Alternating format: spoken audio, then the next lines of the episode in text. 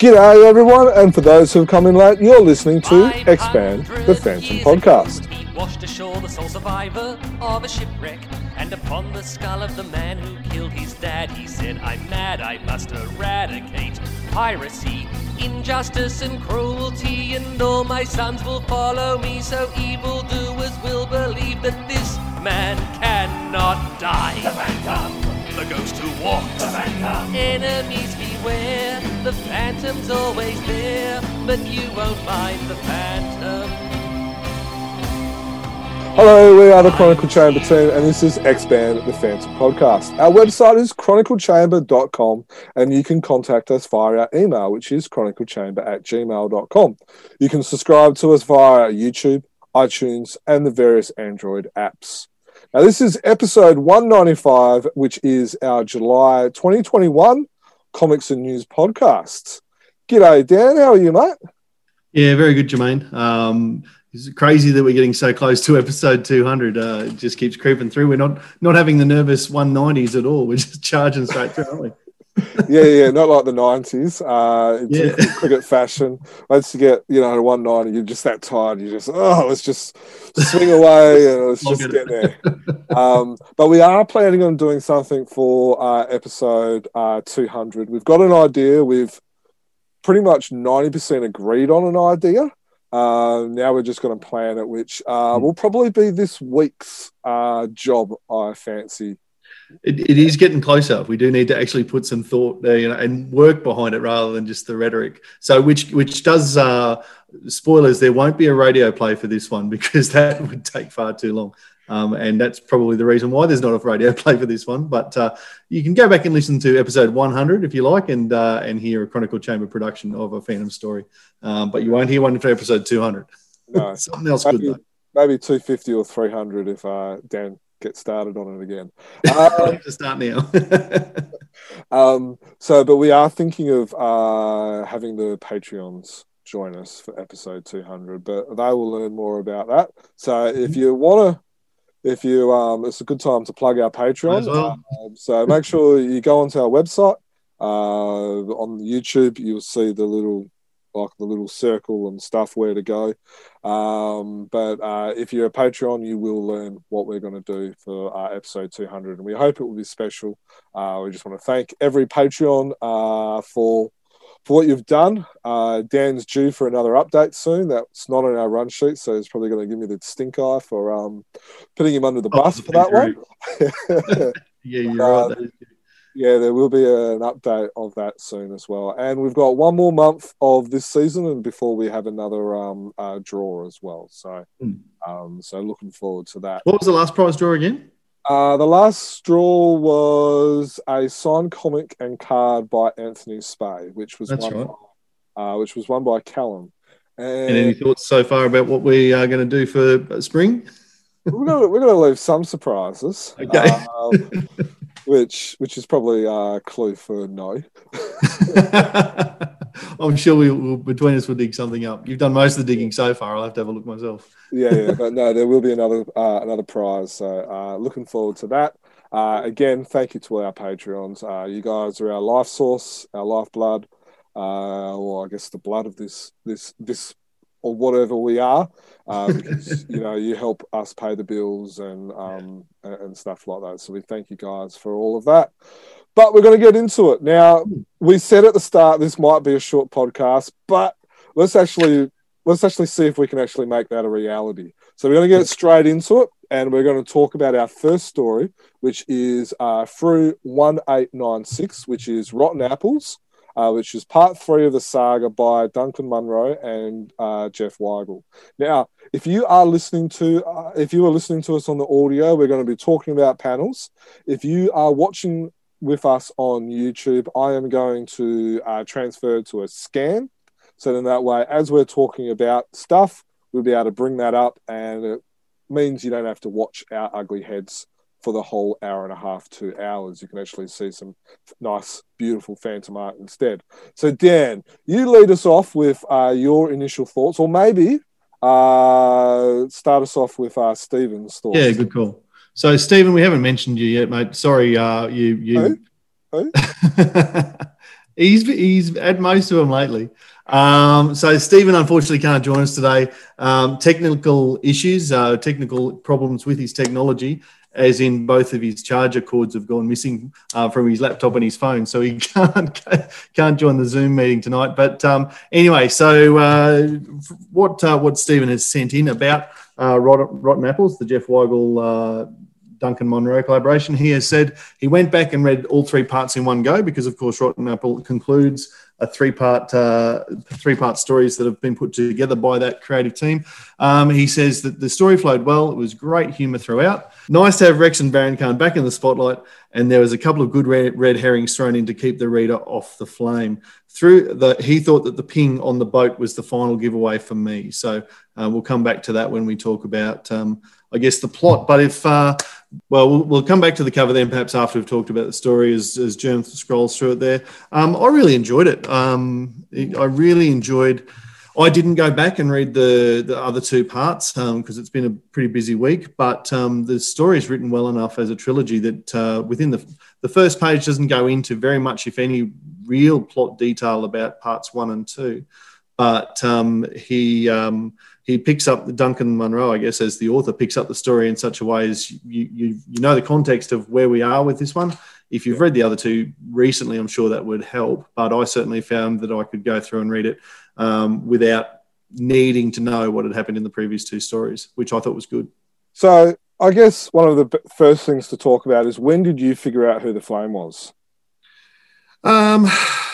I had my suspicions, and that's exactly what Stephen said about the ping on the boat, giving it away, which is quite late in the story. I had my suspicions when the three...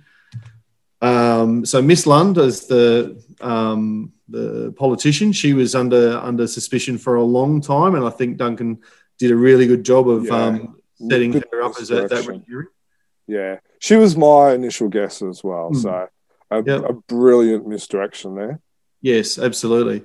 Then when the three girls all got kidnapped, it wasn't just Princess Alicia, but Lara and Samarica, is it? Were all kidnapped. That was when I started to go, hang on, well, it won't be Alicia and it won't be Lara.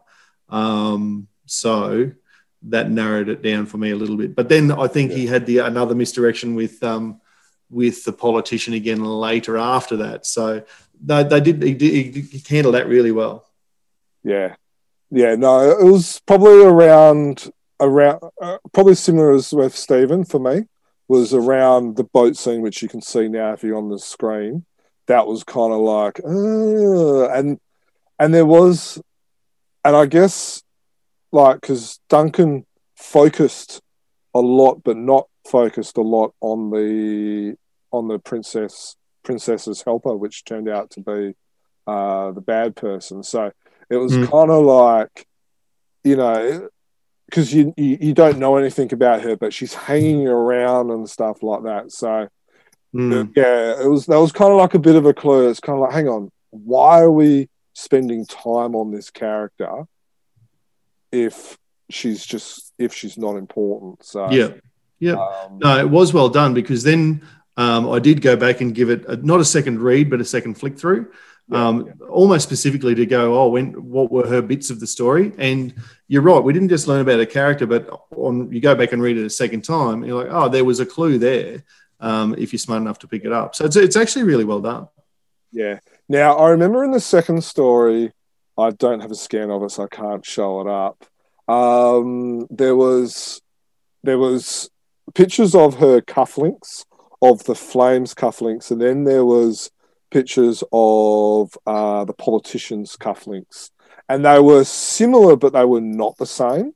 Yeah, and right. So I remember talking to Duncan about this, and Duncan never told me who it was or anything like that. And I'm going, cufflinks, are they the same? Are they not the same? And you know, so you know, and then it kind of makes you thinking: was that an oversight by Jeff, the artist, that you know he accidentally not made the cufflinks the same, or was it, and as it probably turned out, that he on purpose drew similar cufflinks, but not the same cufflinks to kind of, you know, trick people, I guess, is a good way of putting it. I think that is the cufflinks the symbol that's on the cigarette lighter on page 30? No, it was just like the cufflinks on a normal jacket. So it was just... it wasn't that flame symbol that we see. No, it wasn't. Like one of them had looked like a star.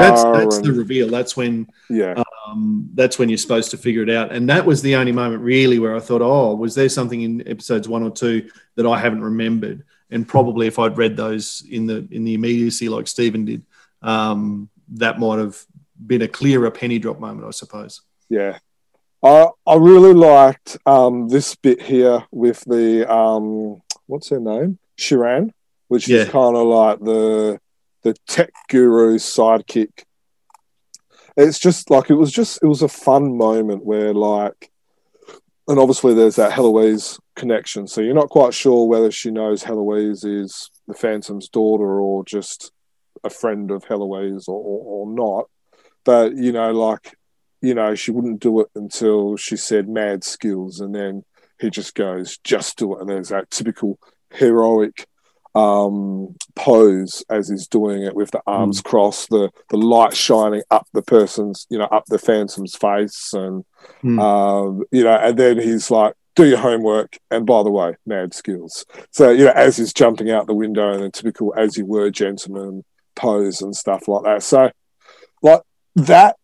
those elements, in my opinion, show, and we know majority of us know who Duncan is. We know he's a fan. We know that, he's been a long-time fan and stuff like that.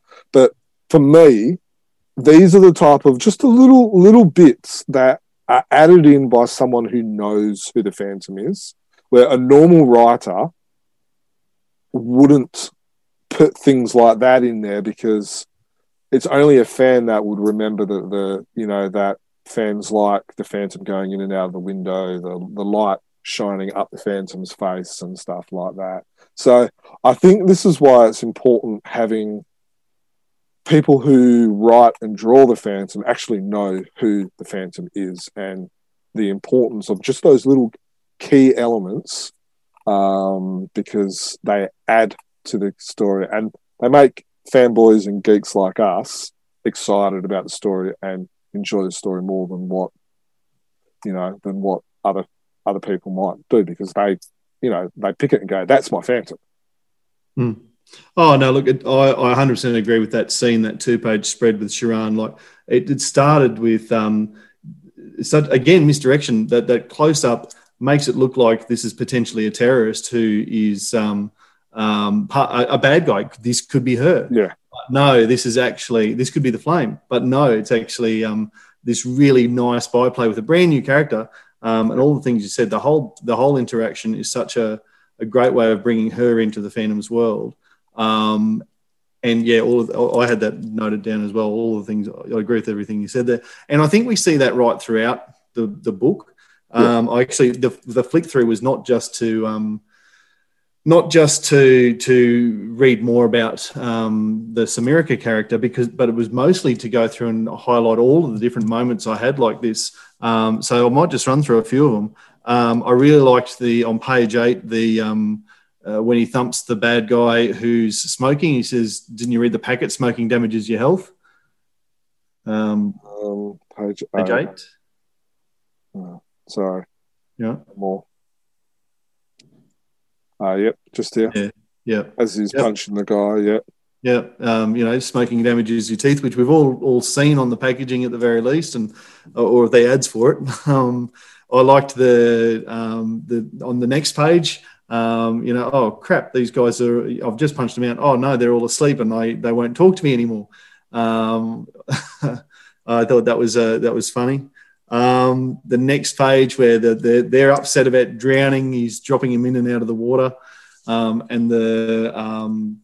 my button finger is cramping. A nice little byplay then, and I really like, and you've got it on the screen there now for the YouTubers, on the right hand side there, when he types in a text message and uses the skull emoji. That was really cool, I thought. It's just. And we've all done social media where we do the, you know, the little skull and stuff like that as well. So it's very clever, and it's just it's good to see the fans from, you know, interacting with social media but also technology as well. Well, I really loved the scenes in the 1960s with Cy Barry, having him climb the telegraph pole and tap into to make phone calls, and tapping into the phone wires. This is how you do that in 2021. So I thought that was pretty cool. Yeah. No, this bit here was interesting on page 19 where he's talking to the guy on the train. It's just... and I'll just increase it a little bit. I wonder, I think for some people this, and I think this is probably about as far as and I know this isn't a real political statement, but I think this is about as far as I like political statements going in my Phantom stories, is where it's just a little bit on the side and it's not a whole story put about this. So you mean because the old guy used to be a beneficiary of the system that is the non-democratic, the unfair system, and you see that sort of resentment, I suppose, from a character that things are moving in a different direction under the new Prince Rex. Yeah, and he says, you know, my children can't eat freedom, and you know it's. I don't think Duncan's making a political statement here. You know, maybe he is, maybe he's not. But I think it's a good. It takes up what, 1, 2, 3, 4, 5. You know, 5, 6 panels, half a page. It's only 3 panels really, because he's got the assistant animal joke in there. Yeah, exactly. And it's almost just like it just kind of throws up a bit of a discussion, and it's like, well, what do you think? Was it better? Is it not? Is there benefits on both sides, and it just kind of leaves there, and then it moves on. And I think that's how I like political points in my Phantom comic, is that you can throw something up there, but you only just kind of dangle it out there, then you move on, and then you know, as far as I'm concerned, that's about as much as a political statement should be. Yeah, fair. I actually really liked. I really like this double-page spread, actually, because I liked the Baron Khan or Baron Can't pun in the headline. Yeah. I thought that was clever. The assistant's animal joke, I know, tickled Steve's fancy, and it is a good one. But actually, probably my favourite 3 panels, maybe in this whole book, are the one on the opposite page where the Phantom's sitting reading a newspaper by a fountain. There are times when the Phantom is out of clues and waits. No. Yeah. Out of clues and waits for something to happen. This is one of those times. It harkened back. It was really cool, really well written, and it's exactly what you were talking about before. Just using this is one of those times. That's a Phantom trope for ordinary man leaving the jungle and walking. Yeah. It's a play on an old jungle saying. So the average reader wouldn't understand that, but the hardcore Phantom fan will read it and have a giggle, and again, enjoy the story that little bit more because there's that care, I guess is the word, about who the character is. And you can just tell that this is not Duncan's not an author who is a good author and has decided to write Phantom comics or been employed to write Phantom comics, and so has done some research. This is a guy who grew up on the Phantom and knows the character inside out. Is using and hits lots of tropes. He has variations on the tropes, which is really cool. Yeah. Like the skull emoji, like the use of the old jungle sculling, and is really adding to the character. I'm not afraid to say that Duncan would be my favourite Phantom author at the moment. Yeah, even more than say Andrew and Pity and some of those others. I've really enjoyed this 3-part story. Yeah, I would say. I've enjoyed those more than, those other authors. Yep. Yeah. Okay. The gauntlet has been thrown. Any other comments that you want to? Well, where would it sit for you? Like,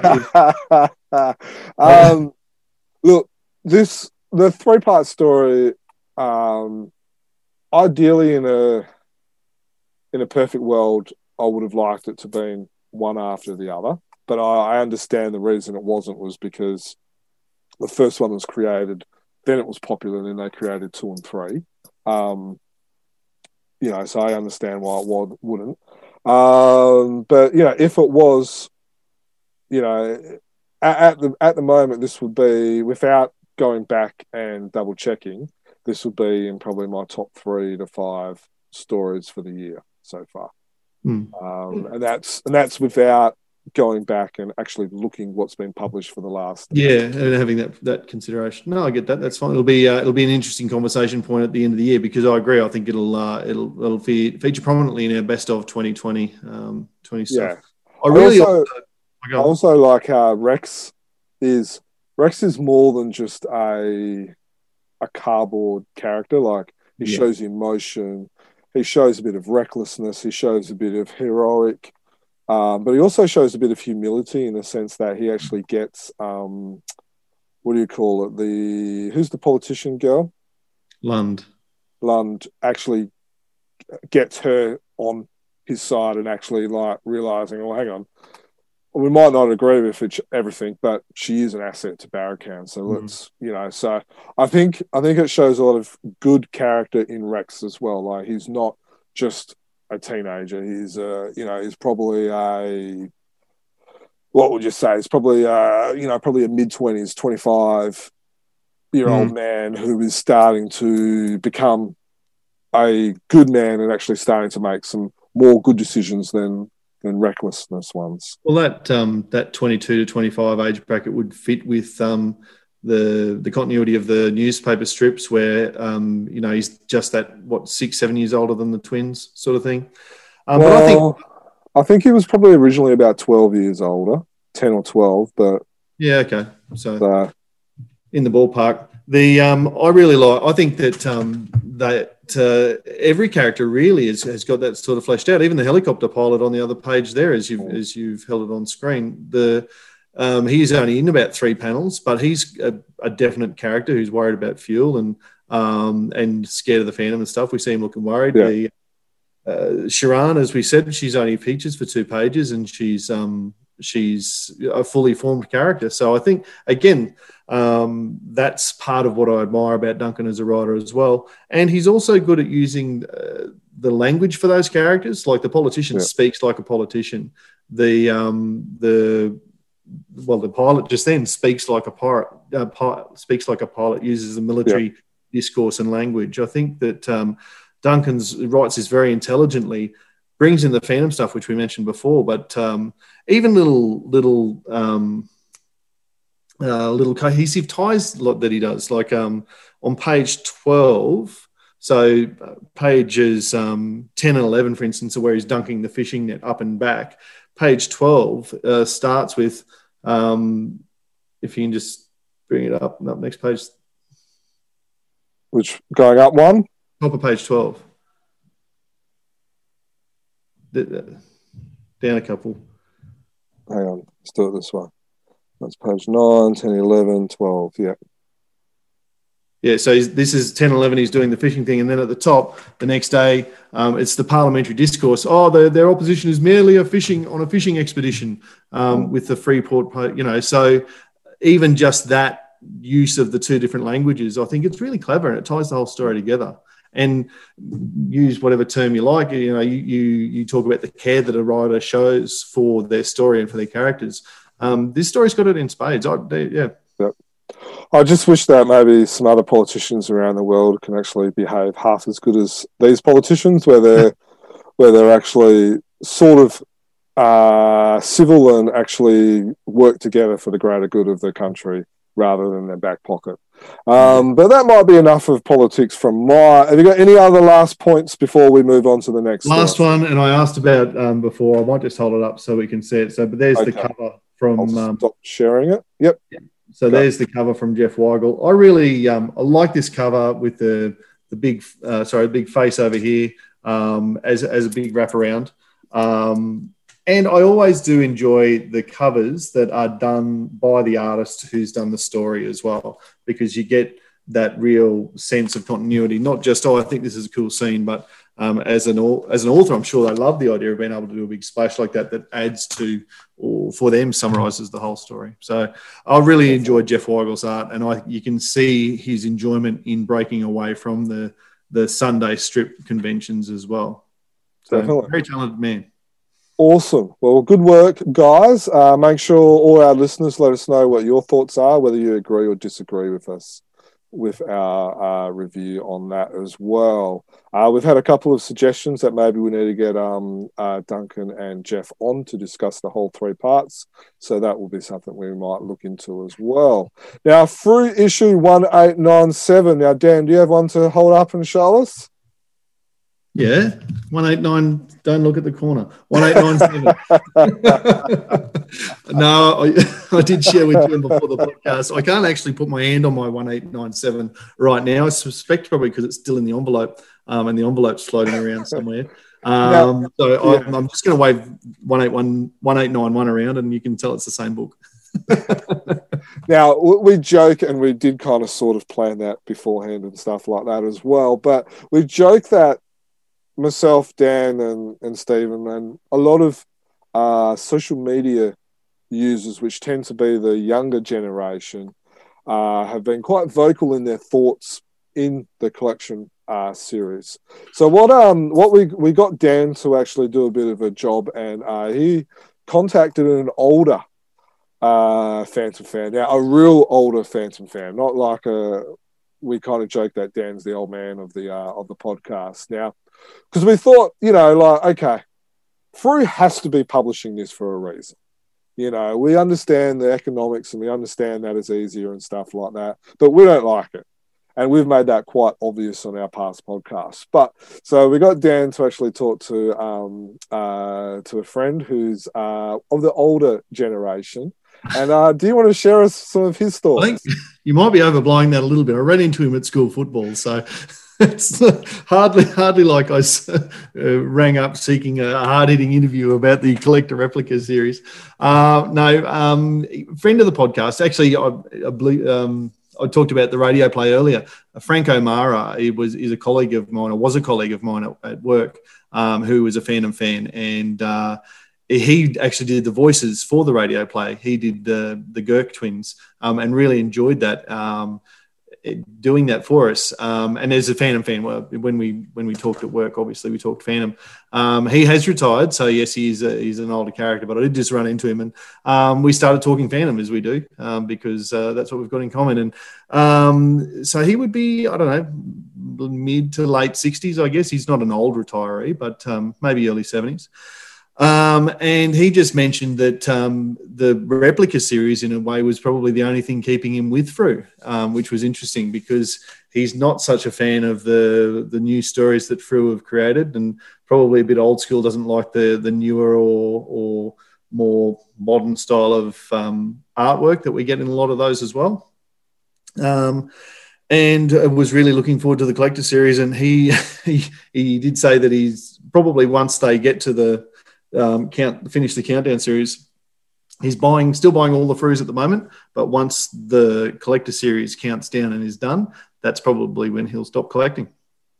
It's interesting, and that's not the first time I've heard an older fan say that as well, and I think that is the reason why Frew is still producing these Collector's Replicas, and We've discussed this on the podcast but we'll just quickly touch upon it before we move on to the next story, is that Frew have the good problem or the bad problem, depending on how you look at it, that they've got the old... all the older listeners are going to, probably be... They're going to be really angry with me saying this, but they've got the old brigade who like the classic stuff. And then there's the younger brigade, which, unfortunately are us 30s and 40s, and maybe 50s, who like the newer stuff as well. And Frew have got the task to be able to try and achieve and to please both of those target audiences. And so it's, I wonder if your old mate would like, if they were still producing the classic stories, and all of us younger fans would still enjoy the older stories as well. But it kind of makes it a special issue. It's but I wonder if he would enjoy it as much if it was just not a straight copy, but it was in a good representation, like the drummer story. And probably. But I mean, as we've said before too, there's economic issues there for Frew. Yeah. This is a very cheap way of getting an issue out that is beloved by a lot of fans. And would they like the full story put together, unedited and unabridged? Probably, of course. But there's effort involved in that. And there's not a lot of effort involved in these, and they're still loved. So would they love it enough to justify it and set it aside? I don't know that it'd make that much of a difference. You're probably right there. All right, so let's move on to our next one, which is Frew 1898, which is the latest issue that's just come out by Frew as recording, which is called The Messages of the Jungle, by Don Avenell and George Bess. Don Avenell is the late British author, and George Bess is a French artist. Both classic creators from the 70s and 80s that we've all, that probably you've enjoyed all their stories. I know I've enjoyed all of their stories as well. It was funny, actually, as I read this, and I'll hold it up there so you can see the cover by Antonio.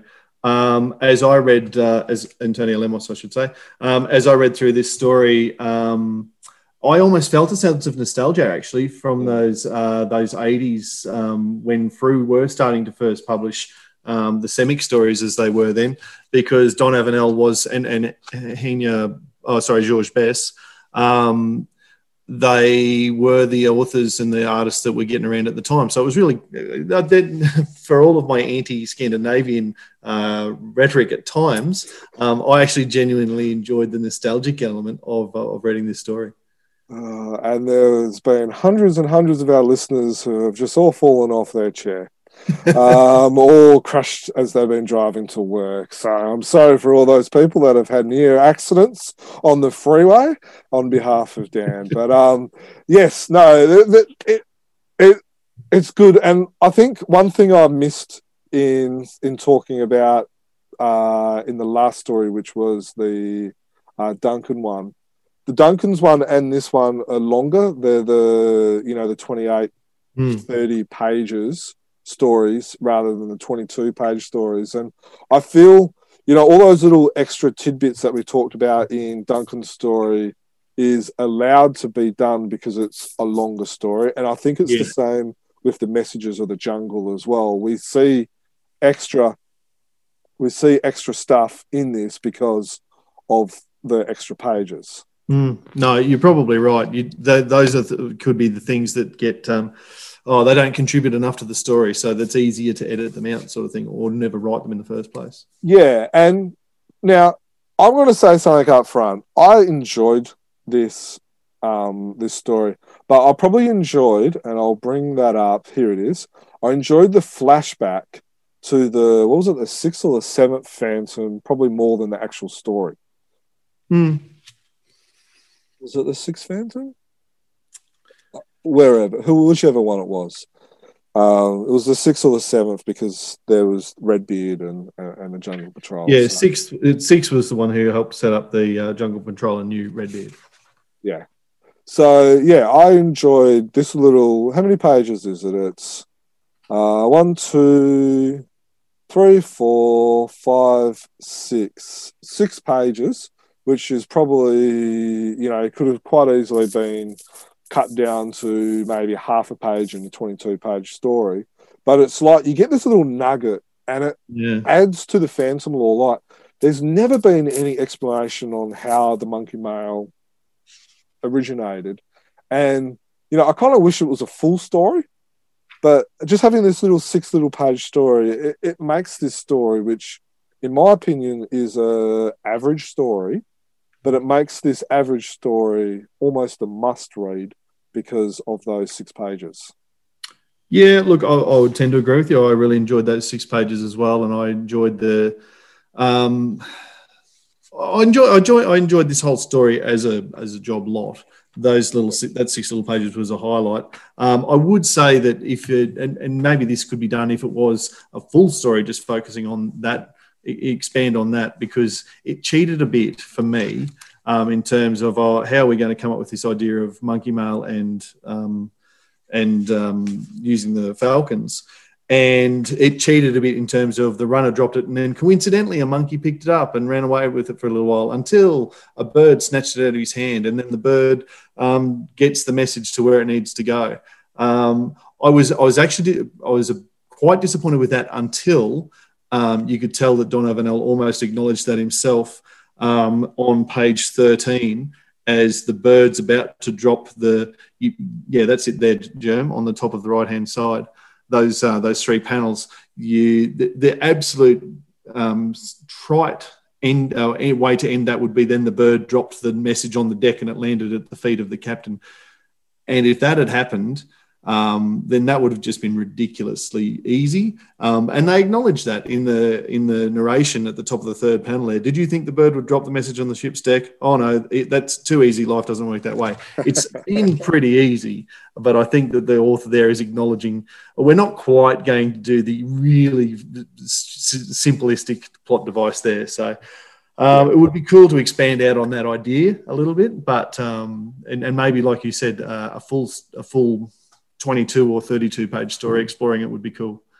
Yeah. And not it is cheesy, but like you said, it's like the author's almost laughing or making a joke out of himself that, it's cheesy. Yeah. So it's, but I think it works even though it is cheesy, because, we read it and we go, it's cheesy, but it has to start somewhere. And I guess monkeys running around in the jungle carrying letters is cheesy as well. So I was probably okay with that. It was when the bird snatched it out of the monkey's paw and then flew it across to the boat. I'm like, oh, come on. That can't happen. So it was just a bit too... Actually, the page you've got up now is similar. I'm far more happy to let this one slide, but the very first car, the Phantom, comes along, happens to be the one with the officers and that sort of stuff.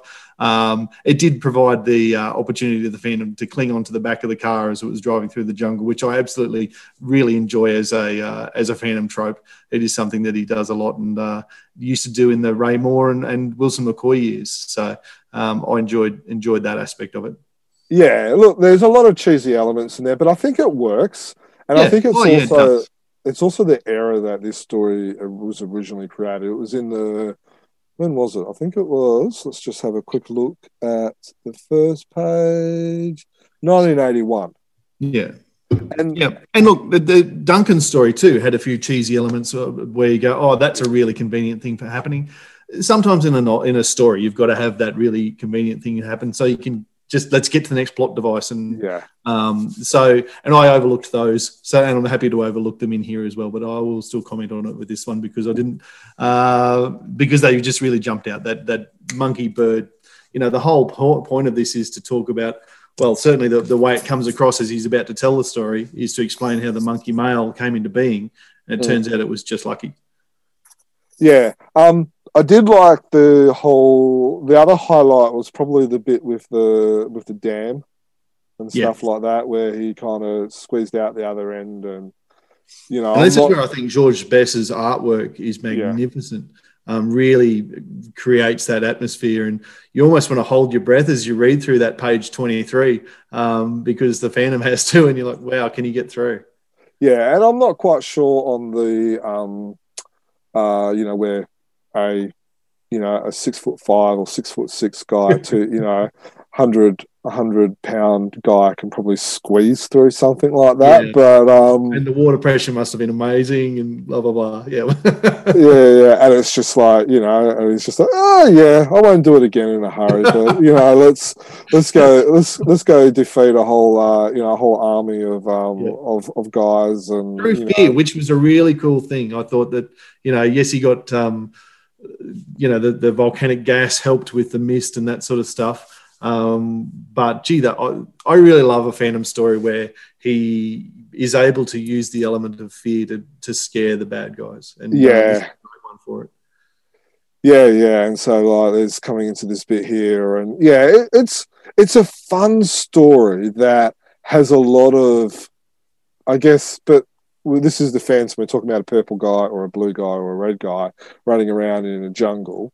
There's a lot of elements that maybe you go, oh, is this? But we are talking about the Phantom. Mm. But it's a fun story, and I think at the end of the day, you just want some fun stories where you can read them, you can escape for 10, 20 minutes or half an hour or an hour, however long it takes you to read a comic, and you can enjoy yourself. You can forget about the troubles of work or family life, the kids being a pain, the wife's being a pain, or the husband's being a pain. Your wife doesn't listen to this podcast, does she?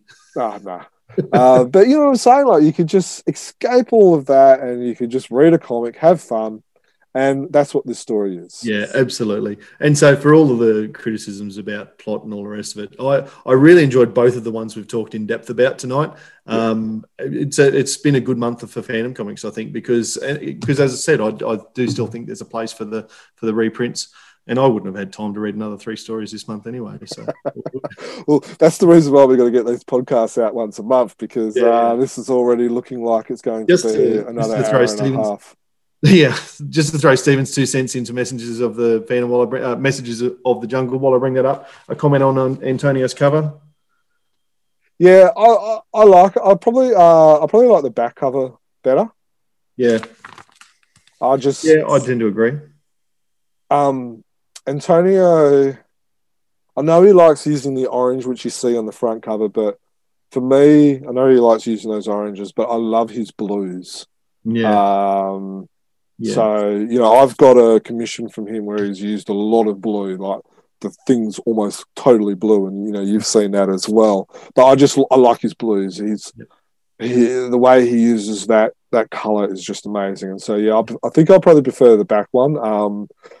That cover's probably already sold to John, who's, I think's probably got the most, who's going to, release a museum purely on Antonio Lemos' art. Yeah. I probably would have liked some sort of composition that had a monkey and a falcon on it, just to tie in with the story. That was one of the better action sequences, as we've discussed.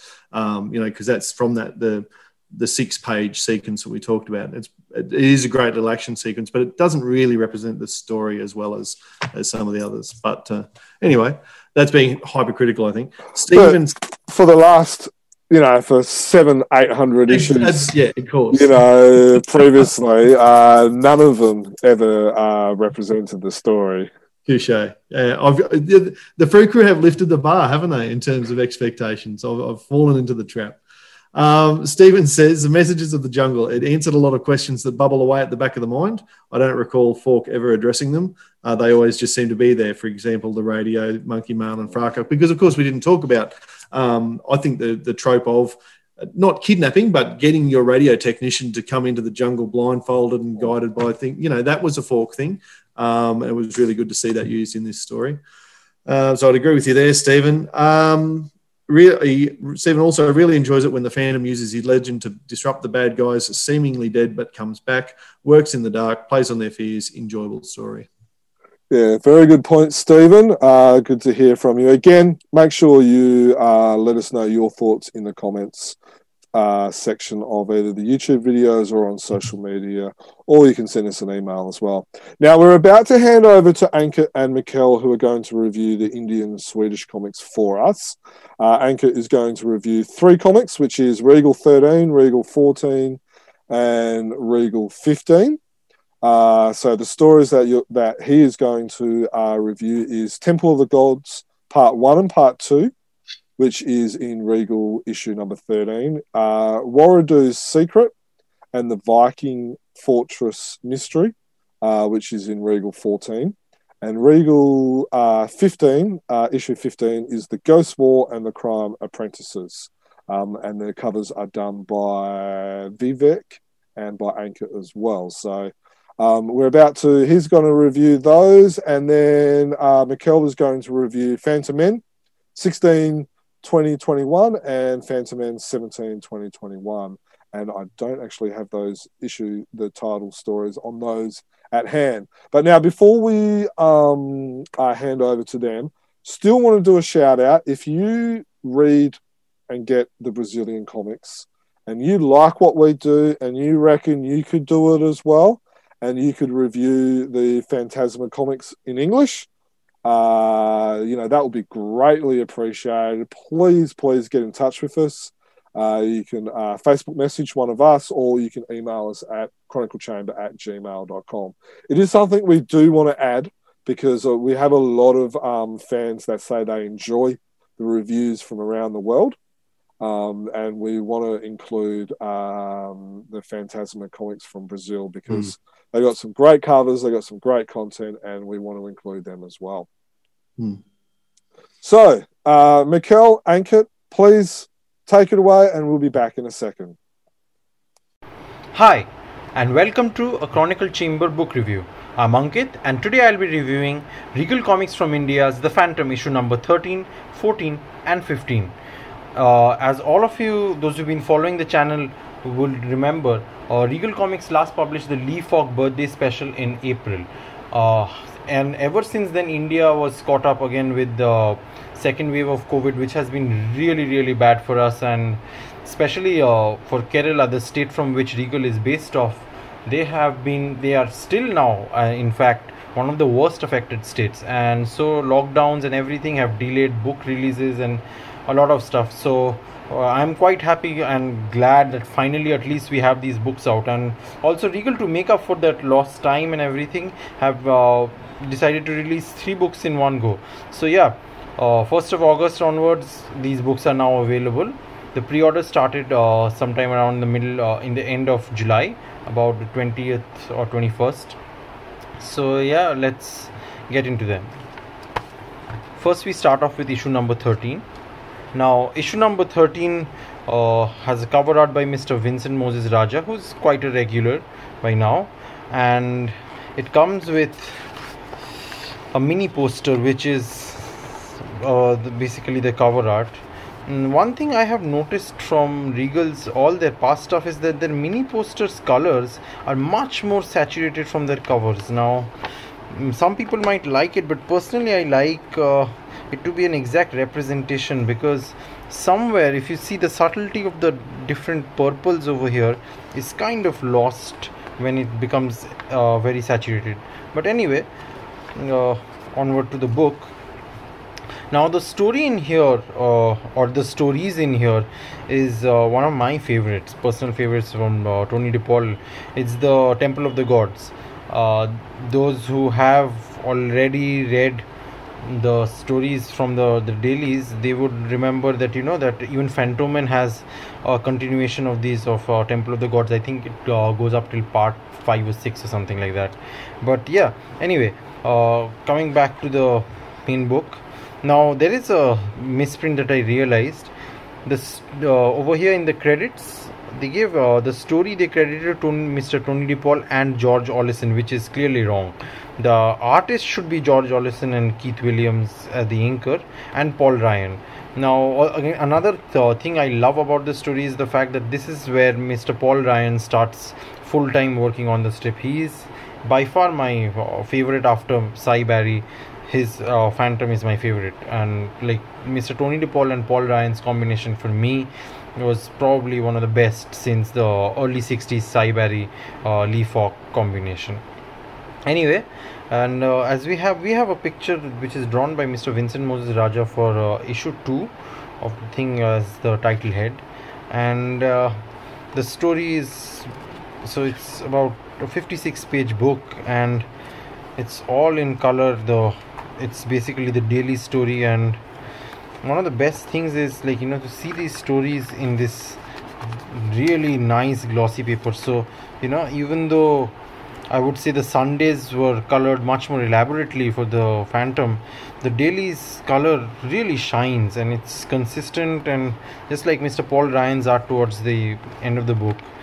I really, really like how, Mr. Ollison's retirement and Paul Ryan's entry, like you can actually see how the art became so much more consistent. Like when you see, like, the face of the Phantom and everything here, and how Mr. Paul Ryan's Phantom is in every panel, you know there is, like, I've always been a fan of Mr. Paul Ryan's work from his time in Marvel, and this is a really, really great story too, and being a two-parter, having it all in one book, this is really good. I know that this story has been published before in Eurokids in one of the books, but those are not even close to the kind of stock paper quality this has. Like, paper quality goes a long way to really, show off what it can do, like especially the gradients and the details in every scene that you can see here. So yeah, really good stuff. Anyway, on to issue 14. Now, issue 14's cover has been done by me. Incidentally, this is my fourth cover actually in terms of chronology, but they chose it for issue 14, and I based this off the story The Wooduro Secret, and I wanted to have something like a tribal psychedelic thing happening, so anyway, then the freebie that comes with it is a sticker based off my art from the cover, which I modified a little bit for the lighting and everything so that you get a straight thing. Anyway, now the stories here are Mr. Claes Remierthi and Mr. if I'm not mistaken, Mr. Tony DePaul. Yeah, Mr. Tony DePaul's story, and the art is by Mr. Graham Nolan. And these stories have been printed before in Moonstone, and if you look here carefully, you will see, what much better paper stock can do, and that's what it is. It's so much better paper stock, and it allows for a lot of really good. Let me show you a comparison of here. Look at the two pictures here. Because of the gloss paper, the highlights are a lot more prominent here. It's matte here, so it's little blunt, but like it's about preference. But as you can see, for these are very expensive books, the quality of print fidelity is brilliant here. So yeah, in terms of sheer quality, again, that has been Regal's strongest point so far.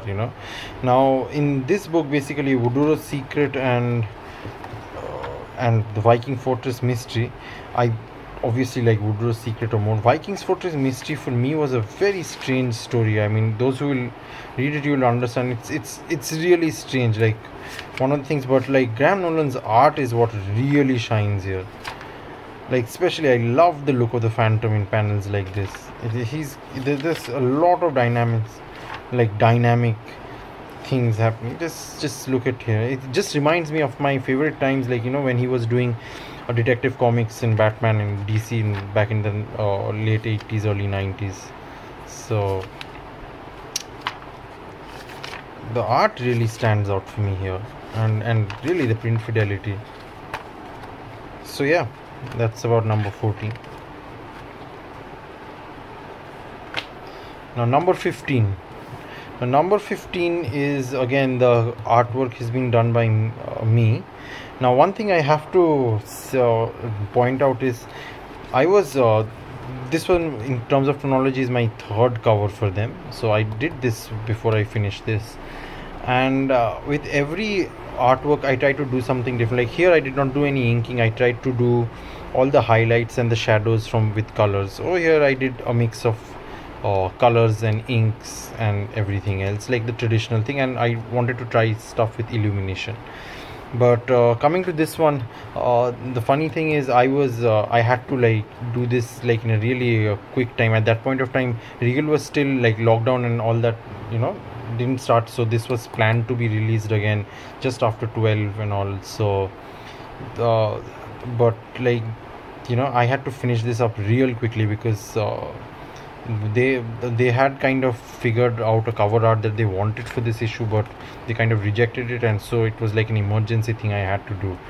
So yeah, so I based this off the ghost wall story, like the wall and the Phantom's image. It didn't really come up as well as I would have liked, like an illusion thing, because being a dark background already, I realized from painting there would be some practical difficulties to, like, you know, really create that gradient and everything on. So yeah, anyway, so the stories over here are The Ghost Wall by Mr. Tony DePaul, and the artist is it comes with a card as the freebie, which is again based off the Phantom from my cover, which is again here. So yeah, and the artist is George Olison and Keith Williams. And the next story is a Paul Ryan, Tony DePaul story, which is, this is my Phantom picture from issue 9 from Paul Ryan and Tony DePaul's The Crime Apprentices. So what I like about this story is The Crime Apprentices is where, you know, Tony DePaul and Paul Ryan are really shining, because it's like, this is like a very classic Phantom kind of a story. The narrative is, you know, in a way like really going through certain things and all, and I really like the whole structure of the story. Like, you know, it starts off in a manner and then it ends in a complete, and it really shows one of the greatest things I like about the Phantom, like, you know, his nobility, his way to, you know, really think things out and not always use his fists all the time. So the upholding justice is not just by, you know, by violence, and also that this is a very classic Phantom, you know, story in my opinion. As for The Ghost Wall, this I think was actually adapted from a Phantomen story, which had art by I can't remember, I think maybe Hans Lindahl or Jamie Valve or John Boyce, I can't remember, but this is definitely a Phantomen story which it was based on. So this is during that part when, you know, after Mr. Falk's death, KFS was still trying to, you know, figure out the right, you know, combination, and just needed stories quickly to, you know, come up and fill that time before original stories could be written. So I think this is an adaptation from one of the Phantomen stories by Mr. Tony DePaul. So yeah, that's about it for issue 13. So you can order these books at Regal, and they are all available. They all come at 200 rupees each, and if you pre-order them together, all of them, I think you get free registered post shipping, and I'm pretty sure also very soon, you know, Frew too will have them for international customers. So yeah, thank you for watching. Happy Phantoming. Hello and welcome back for another Phantomen review with me, Mikael. This time I have two issues for you. We're starting off with 16 of 2021. It has a cool cover by Henrik Sahlström with the silhouette of Nosferatu in the background. The main story, or the only Phantomen story, is Nosferatu's Hämnd, that is Vengeance of Nosferatu, if I may translate. From what I heard, this is the last story that Klaus Rimerti wrote before his retirement and suddenly passing away. There are more coming in Phantomen, but they were written earlier. And this one has art by Janus Orden, and I love this story. It is a sequel to The Hollywood Murders, which I also loved, about the 20th Phantom and how he met Maud. Now they have been married, and they're supposed to be meeting up in LA, but she gets tied up and the Phantom gets in the middle of a murder spree during the filming of Nosferatu's Vengeance, a horror movie. Orden's art is amazing as always. This is the first new Team Phantomen story since issue 9. That is a bit too long between them for my liking, but I really hope this high quality of stories continues. There is also an announcement about the best cover of 2020. I wrote a short piece about that on Chronicle Chamber webpage. The incredible achievement by Sahlström to secure the top 5 places is nothing less than amazing, and the quality of covers we have gotten is also amazing. Then we have issue 17 of 2021. It also has a great cover, as expected by Henrik, and it makes you want to rip up the comic book and figure out why a zombie-like phantom is crawling at the phantom's leg. And the main story, the Longo Forest, is the 254th Phantom Daily Story, and it was written by Tony DePaul and drawn by Mike Manley. It's almost two stories in one, where I love one part and feel adamant about the other. The first part is the tracking and taking down of a poacher. The second is Phantom hallucinating in the forest. It's cool to see a newspaper story so close to when it was published in the newspaper showing up in Phantomen. And on the last page, the preview for the double issue 18-19 shows that we have a treat in store. A new Ray Moore story, the 998 Team Phantomen story, and two Falk McCoy classics, and a reprint of a 80s Team Phantomen story. That's all from me here in Sweden. So happy Phantoming, and back to you guys. Thank you, Ankit. Thank you, Mikael, for your amazing reviews. I really appreciate them, and I hope you, our listeners, do as well. Now, before we get on to the news, we're going to quickly touch upon the daily and Sunday stories from a progress. Now, again, this is something that you, the listeners, have requested we do. So here we go. Now, the Sunday story is by Tony DePaul and Jeff Weigel. Now, this is a continuation of our last discussion, which was episode 192. I want to believe it was when we last talked about this. Now, the story is The Visitor. It's a bit of an interesting story, this one. Have you been following this one, Dan? Yeah, I have. I do find the Sundays easier to keep up with because I follow Jeff Weigel on Facebook and he posts it, and that's typically where I see it. But yeah, I've been following the story. I'm still not quite sure what to make of it, to be honest. Jury's still out. You know, it'd be one of those ones once you know, it might work really effectively or you'll find out what's going on more quickly in it once it's published as a comic book. Only having 9 panels every 7 days. I don't know. The jury's still out. I'm waiting to see. I think we're exactly the same position as we were a month ago when we last recorded. Yeah. I think there's been 5 Sundays since we last discussed it. Oh, sorry, I just got a cramp in my foot. That really hurts.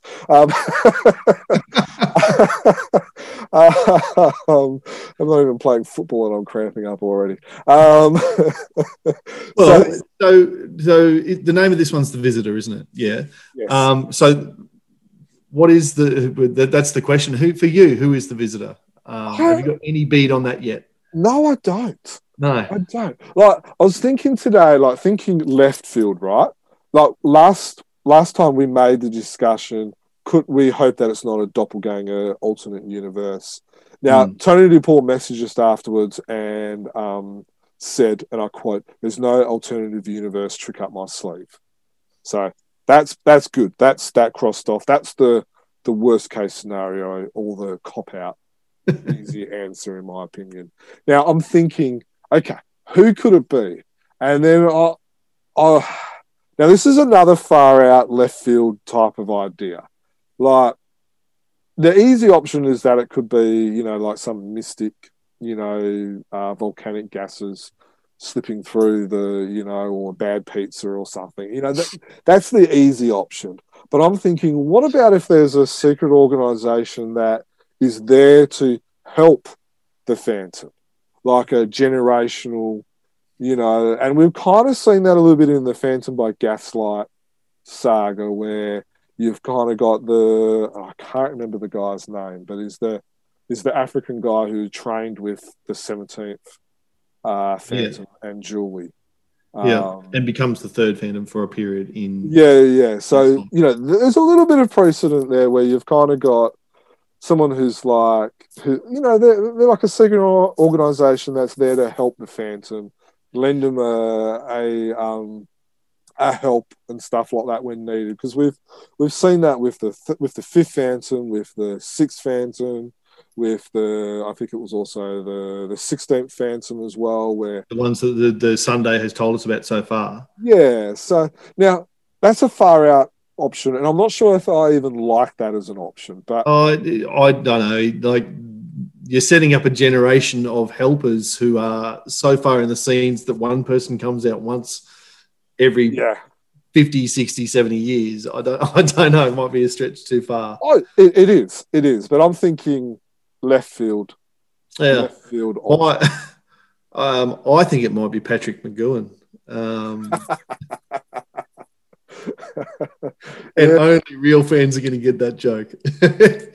If you didn't laugh just then, you're not enough of a Phantom fan, because Patrick McGoohan, of course, was the actor who played the Phantom's ghost father in the Billy Zane film, and was not loved by me as a character, and I think not by most Phantom fans, because it's an idea of that doesn't happen in the comic books, and I guess that's why The Visitor is unusual as well, because we don't have this ever having happened in the comic books before. Yeah. So I think we're at such a luxury, us as a team at Chronicle Chamber, but then people who are listening to this, to be able to hear directly from Tony DePaul.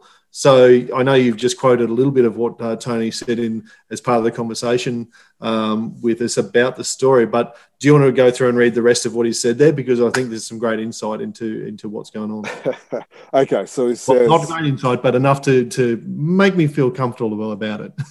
There's no alternative universe trick up my sleeve on the Sunday story. That said, it is an unusual story, one that runs a reasonable high risk of failure. Now, that's interesting, that bit. Isn't it? Those are the fun ones to write.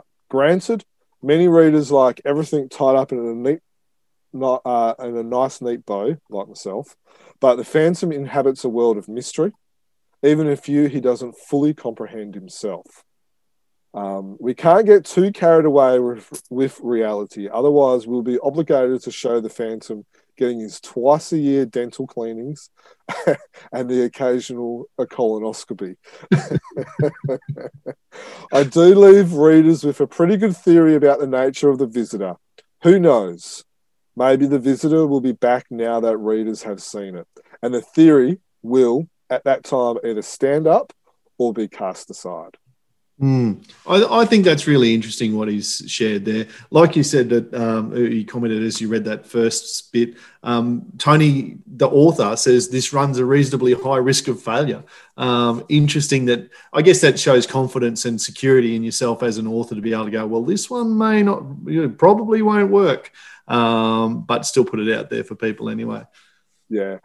He doesn't really answer the question. He kind of just teases us a little bit more in there, but I think he's done that on purpose. And he doesn't want to give it away to all of the listeners and the readers and stuff like that. One of the things I do like that we've seen is I like all the flashbacks with like the Jungle Patrol origin, the Fifth Phantom and stuff like that. And like what we discussed in the Messages of the Phantom is it helps, and he's got with doing these flashbacks, and he hasn't really done it yet, but it enables you just to kind of add to the past generations, add a little bit of history, a little bit of like an adventure or something like that. And like with the Messages, we saw the Jungle Patrol getting created. Now, we haven't seen that in any of these flashbacks yet, but it gives the opportunity for Tony DePaul to be able to make mention of a wife, or to make mention of a death, or a key moment in that Phantom's history and stuff like that. And I think that's important to be able to continually to add, but also for the writer to continually to leave his imprint on the Phantom as well. And it just opens up... extra avenues for people to go, okay, I now know how to get into this Phantom because I've got that in from Tony DePaul. I also love how it gives Jeff Weigel the opportunity to pay tribute to some of Cy Barry's stuff. He's an excellent author, Jeff Weigel, and his ability to replicate or use it almost as a dream sequence, and it works effectively for us to go, I remember that story, and it takes us right back, because there's particularly I'm not looking at it right now, but I think it's the Phantom punching Redbeard or Sala, one of those two. And it's a particularly iconic panel in that that Cy Barry original story, and to bring that in with his own touch on it, but it's clearly a tribute. He does that really well. It's not the first time that he's done it either. Yeah, and when we were talking about Duncan adding these key moments, which helps us appreciate the story more, Tony's doing that with this as well, because he's done it with a lot of in the past. And we've written one article and we've got a second article coming out soon as well, where he's just picked and pulled little bits and moments from past stories, even Egmont stories, and just dragged them into the newspaper world, which just helps merge everything and makes everything fit a little bit better than, you know, when you've got Falk doing his own thing, you've got Egmont doing their own thing, and they're just getting further and further apart. Yeah. Tony DePaul's just kind of, you know, just making things fit a little bit easier, and making my life, who likes things to fit, a little bit easier to bear. Mate, it sounds like you may not like the end of this story, though, because it's not all tied up in a nice neat bow, and you're left with some idea of who the visitor is. What did he say? Readers will have a pretty good theory. So that's not nice and neat. But I take the point there too that Tony's made about there are parts of the Phantoms world that are a mystery that he doesn't understand. And I know there's a lot of criticism for the stories that Lee Falk, I'm thinking they were largely in the 70s and 80s, where we saw the little people, Prince Vlad and the little people come in. We saw his and hers, and we saw the blue horn demons, and lots of, it was the blue giant, wasn't it? And the star. The blue giant, and yeah. So there are lots of examples in the past of these mystery stories, and I don't think they're anyone's favourites, which is probably why Tony says it may not work. But there's certainly room for them in the Phantom universe. It's not completely out of kilter. Oh, well, let's just see if we get any more hints in our next podcast. But again... Stephen made a good point. I'll just read what he's read. Written. He said he's decided that he doesn't really like the change of costumes. Now, that's an interesting one, because a lot of feedback on social media is that people like what Jeff Weigel is doing when he goes back into those... past Phantoms. Flashbacks, past stories, that he's mixing up the Phantom's costume in a little bit. So Stephen said he doesn't really like it. Kudos for trying something different, but it's not setting my world on fire. The Visitor is interesting, but but would like to move it to the 21st again soon. Keen to know who or what it is and what its purpose is, which I guess is what we've been talking about. But just to comment on the costumes, Germ, and what Jeff's doing there. I like it. It makes sense. It makes it a little bit more realistic. I can understand fans not liking it. And I reckon if I had to just gauge the 20-30 responses that I've seen, which is not enough for a scientific poll, I know, but let's call it a quick and easy dirty phantom poll. I would say it's probably at about 65-35, maybe 60-40 in the favour. In favour, that's probably ties in with what my gut would be on what I'm seeing anecdotally. I'm probably still on the fence with it. I understand it. It makes sense, and I like my Phantom world to make sense. And so, of course, they didn't have skin-tight leotard in the 1600s or 1700s. And I'm just so used to seeing that it's still not quite right. Yeah, it's interesting that Stephen's actually made up his mind, and we're still on the fence. We're normally Stephen on the fence. Well done, Stephen. You've made a decision. Okay, just quickly before we move over to the daily story, some Phantom fans like buying original art, and they would know that Jeff does some original art and some he does on the iPad and on the various Procreate, I think he uses Procreate. Yeah. So now, if you to save you asking Jeff, hey, is this an original or is this a digital version? Jeff has told us an easy way of identifying what is original and what is not. So if you want to buy original Sunday story art, make sure you listen. Now, I'll see if I can, and I probably should have been doing these up while we were talking, but just bear with me for 2 seconds. I think this is really cool. I didn't know this until I read it in the run sheet, and I think this is a great little, it's just an extra little tidbit to look for. Yeah. So again, if you're watching to us on YouTube, you'll be able to see what I'm doing. If you're on audio, I'll try and explain it to the best of my ability. Now I'm just going to. So you see this how we've got this here on the bottom panel on the 27th of June. So the signature bubble is what you're talking about. Yeah, the little title signature bubble. You've got Tony DePaul and Jeff Weigel, and there's a little asterisk next to Jeff Weigel's signature or his name there. Now, as you go through and look for it, if you see that signature, or if you see that little asterisk in the signature, that means that this is an original. That's done by ink and stuff like that. So you would be able to buy this one that I'm showing up on YouTube now. We'll go through. There's no asterisks on this one, so it means you won't be able to buy that one. That's a shame because that's the one that I just commented on about the Sala getting punched. Yeah. Now, what it probably is, that's probably because he probably digitized those three. Yeah. Two panels. So we flick through. That one's done by digital. This one's original, which is the 18th of July, which is the 12th Phantom going through Rabbit Warren of Dangerous Streets. It's a good one to have available as original artwork, I think, because you've got the 12th Phantom engaged in a street fight. People like seeing the Phantom in their original art, and often the fight scenes are very popular too. So I think it's a clever or a wise choice by Jeff to do that one.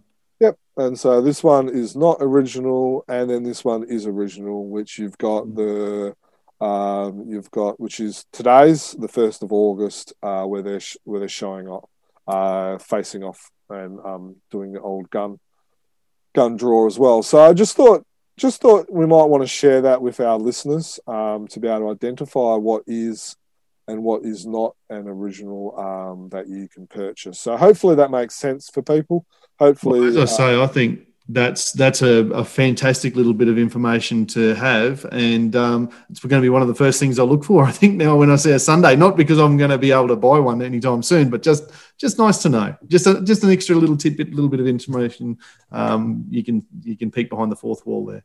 Yeah, and Jeff's art is not crazily expensive. No, I've seen them go for anywhere between $250 to $300 US, which is not super crazy. And I think, as I said, the Sundays, just the five from this last period that you showed just then, I think the two that are available for purchase are the best two of the five. I think he's been, there's a word for it. He's been clever about which ones he's decided to do, Yeah.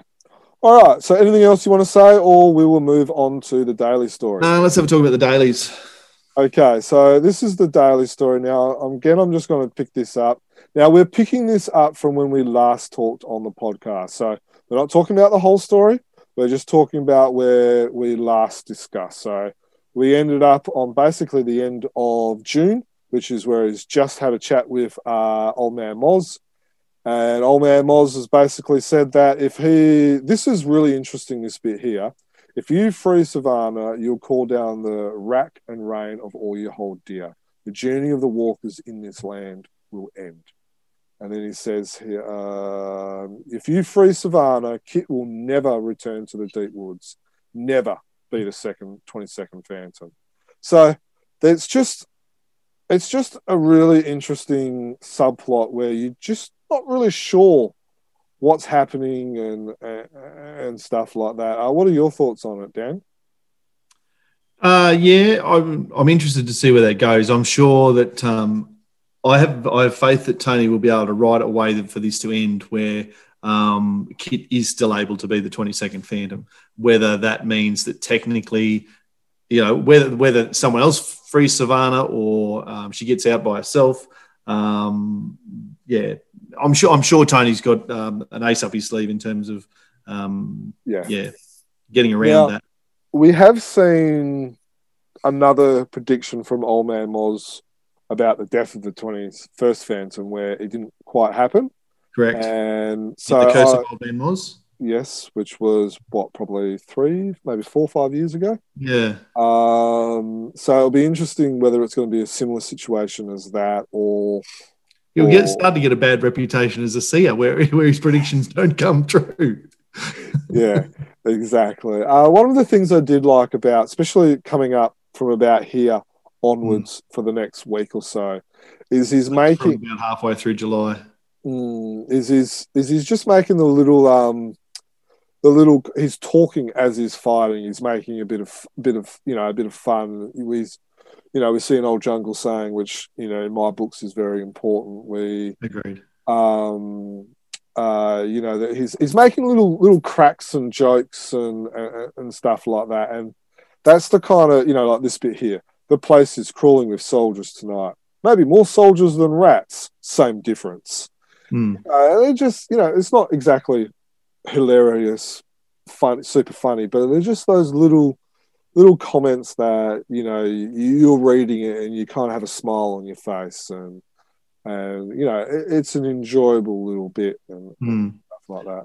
Yeah, no, I really like that sequence as well, because again, that's the Phantom being the Phantom by you don't know that he's there until it's too late. He's instilling fear in the guards. It's similar to what I talked about with Messengers of the Jungle. That idea that's who the Phantom is. That's how he fights. And lots of if I go back to was it the story where Luaga was kidnapped by the 12 terrorists, the Mysterious Ambassador, is it? I've got that wrong. No. I think it's actually called The Terrorist. It might be called The Terrorist, or the Bong Bong Terrorist or something like that. It finishes with Luaga asking, how did you get past all those terrorists? And the Phantom says, the same way you did with that last one, just one at a time. That's the Phantom just getting to where he needs to go, one guard at a time. And, so I really enjoyed this sequence in the story. Yeah. Now, I just want to make mention of the art here, especially these panels here, where you've got the smaller panels that are kind of like, so you've got, like a wider angle, and then you've got these close-up smaller panels, and then there's another one here as well. They're close-ups and they're little insets, zoom-ins. Yeah.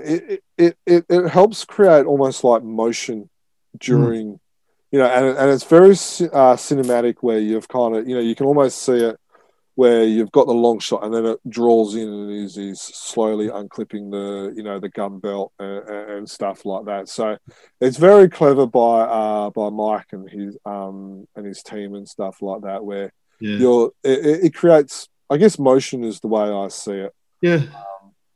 I think he's drawing a really strong Phantom at the moment. Like there's a real strength to this Phantom as he's going through the prison. I'm loving the use of shadows. This panel you've got up right now from the 28th of July is a classic in terms of the Phantom coming out of the shadows, and the use of the shadow work. You had up a panel there before with Zavanna lying on the prison bed, and the shadows across her body and across the wall. He's doing that really well.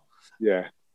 And there's another one. I think it's the next one. Oh, I can't remember. But there's a couple of them where the whole Phantom's face is covered like it is on the 28th, and you've got the eyes shining. And I'm not sure whether it's got little glow in the dark, little LED lights or anything like that. But it gives us that mysterious element that.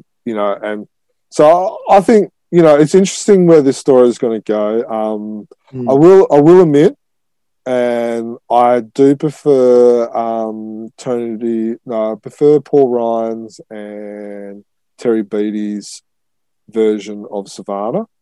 But I guess being in the jungle, you don't really. I mean, in jail, you don't really get a chance to look after yourself and put on makeup and stuff like that. Probably not looking your best under the surface. Yeah.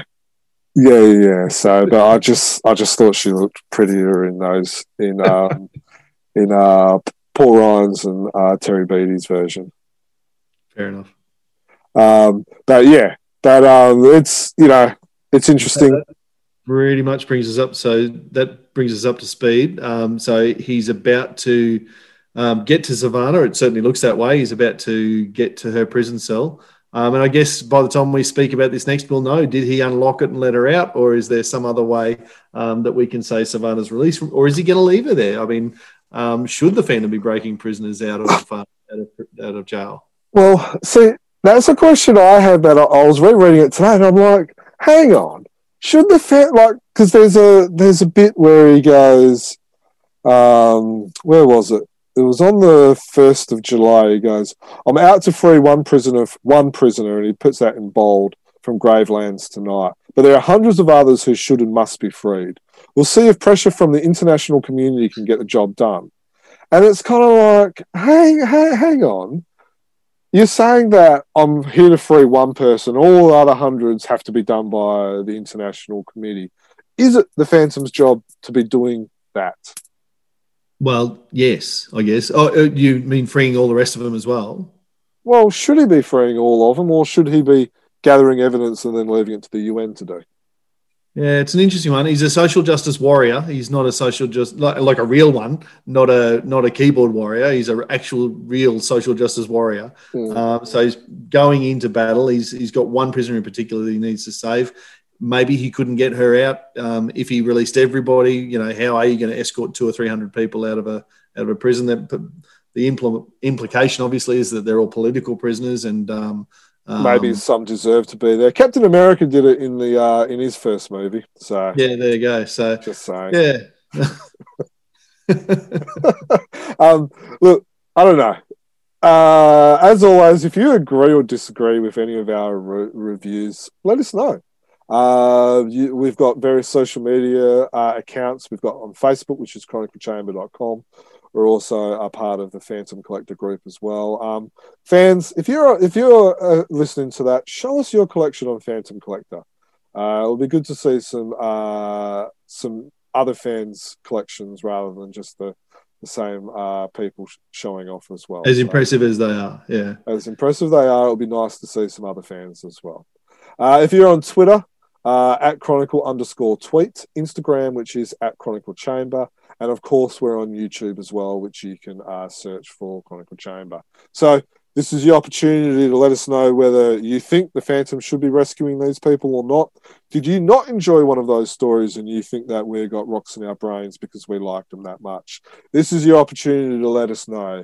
If you want to let us know that that you didn't agree with what Ankit or Mikael wrote and said and stuff as well, let us know. This is your opportunity to do it. So we're about to get onto the news section of our podcast. Now, we've got a few bits of news here, but we're going to try and fly through them and try and keep this podcast as close to the hour and a half as possible. Yeah, right, everyone says. So we're going to get onto the news. Now, Glenn Ford got in contact with us today and gave us a little bit of a tidbit. Now, if you listen to episode 190, where we interviewed Andrew Constant as he was talking about his futuristic Phantom, or the Robo Phantom, as some fans have dubbed him, you would have heard him make mention about a new story that he has created. We've got confirmation from Glenn that that story is going to be the new graphic novel from Frew, and it is likely, not set in concrete yet, but it is likely to be released for Christmas, which will, if we had to put a date on it, which will probably be end of November or early December. Now, and sorry, the cynic in me is giggling because obviously if it was set in concrete and they said it was coming out at Christmas, then we'd probably expect it sometime next year. But if it's just likely that it's going to be done by Christmas, we could be talking for a day at Christmas 2024. Yeah, and I'm sorry, man, that's very tongue-in-cheek. I am looking forward to seeing it. So it's by Andrew Constant. Who's the author again? Who's the artist, do we know? Giancarlo... I can't remember his name. He did the first... Yeah. Caracuzzi did the first one. He did the first one, which was The Sword of Caliph. Yep. Now, it's not a sequel to Sword of Caliph. Right. Now, I've seen the art, and it's the same style of that Giancarlo has done. I think his art works well. It's consistent. The story features Frankenstein, So it's going to be interesting how that is going to work and how Phantom fans who are more the traditional side of things are going to like that. So, but it's exciting news. A lot of fans have actually asked me in the last month or two if they're going to do a new graphic novel because they've enjoyed the first one. And I think it is good to see Frew doing more graphic novels. What are your initial thoughts about a Frankenstein? We've just talked about the fact that Lee Falk and Tony DePaul have had mystery stories in the past. We've also mentioned Phantom by Gaslight, which I guess dabbles in that time frame that Frankenstein comes around. I'm probably a little bit. I would want to read it first, I suppose. Before I wouldn't say I'm going to be racing it, looking forward to it because I'm. Probably mixing genres is not necessarily... Yeah, I think there's a bit of a risk. And I think Andrew did make mention of this without going back and listening to what he said exactly. But there is, like you said, there is a mixing of the genres, which could be interesting because a lot of the monster fans and Frankenstein fans may pick up this graphic novel because it features Frankenstein. So there could be a good opportunity for cross-platform. Look, the art's enjoyable. The story, as a story, from what I've seen, is enjoyable. I think a lot of it's going to come down to a personal choice whether they do it. But another graphic novel, mate. That's exciting. Yeah, that is exciting, and it will certainly add to the bookshelf for sure. I'm just trying to. I've got it on the edge of my memory, and you probably know this better than I do. Has the Egmont or Semic ever put out a Phantom story that's featured Frankenstein? Because I know we've had Draculas and vampires. I feel like there has been. No, I don't. I know there's been Golem, which is the Jewish mythical creature that's made out of clay. That's been in two stories. Yeah. There's been the beasts underneath the Temple of Eden, which was about a 6-part arc, which was published in newspaper stories and then also in Egmont stories. But I don't believe we have actually seen a Frankenstein story. I just about had proved it to you and myself by bringing up Phantomen issue 17, 1995, which has Lee Falk's The Island of Galik, The Island of Doom, and a chapter of The Heart of Darkness and Mary Shelley's Frankenstein, but that's not a Phantom story in that issue of Phantomen. That's actually just Mary Shelley's Frankenstein. So it's not a Phantom story, but he's been published next to one before. Yeah. But I reckon fans. Yeah, I don't know. I'm on the fence, but I'm eager to get this. Like, I think. I'll absolutely buy it and read it. I think having another graphic novel is good. The art. Now, you and I have actually had this discussion with someone else. I can't remember who it was, but that's not important. Recently, talking about Giancarlo's art, and for me, I like his colours. I like the style. It reminds me of a very European style. Now, he is from Italy, I believe it is. Yeah. So that's obvious, but. I like that style, and I think the Phantom can work well in that, and I think it works well for the graphic novel as well. So, I think the key part is a word you used before, which is consistent. And as long as the art style is consistent the whole way through, and I think I seem to recall saying this when we reviewed the first graphic novel, within 2 or 3 pages, you're used to the art, and there you're just enjoying the story. People often judge. They judge a book by its cover, Jim. They look at the cover and go, "Oh, I don't like that picture. Therefore, the whole story's garbage." Within 2 or 3 pages, you know whether you like the art enough or not to be able to just read the story through it. And I agree. I liked Giancarlo's art in that sense. Yeah. Now it's. I think fans will enjoy it. So looking forward to that. Thank you, Glenn, for letting us know about that. Appreciate you giving us that little bit of a tidbit so we can share it on the Phantom podcast. The next bit of Phantom news is about the 7-foot Phantom for your Skull Cave, which we wrote an article about. Now, a 7-foot Phantom is pretty impressive. Well, you said he was only 6'4" or 5" when you wanted him to go swimming through a dam. So 7 foot. Yeah. Unit. Yeah, it is a big unit. Now, so from what we understand, the sculpture that designed the bust for Fanfare back in September 2017, so that's close to 4 years ago, has built upon the initial design and has now brought us a beautiful, impacting and striking 7 foot statue. Now, this is got a pretty penny, a pretty penny price tag on it. It's not for everyone. I'm just bringing up some photos of it here. It's not for everyone. This is quite large. Do you think let's just say you could afford it, would your wife let you bring this into the house? It's $5,000 US, isn't it? Around 5-6, so yeah, $5,600 US. Like, okay, so there's absolutely no way I can afford it. Like I said, if you could afford it, yeah, because then of course you got to get it posted. A 7 foot Phantom has got to get posted. I think the price is inclusive of postage. So. Right. Okay. Well, that makes it. So money's not an option, right? We already know that you and I, with mortgages, with kids, and it's unless we have a rich uncle that dies and leaves us lots of money.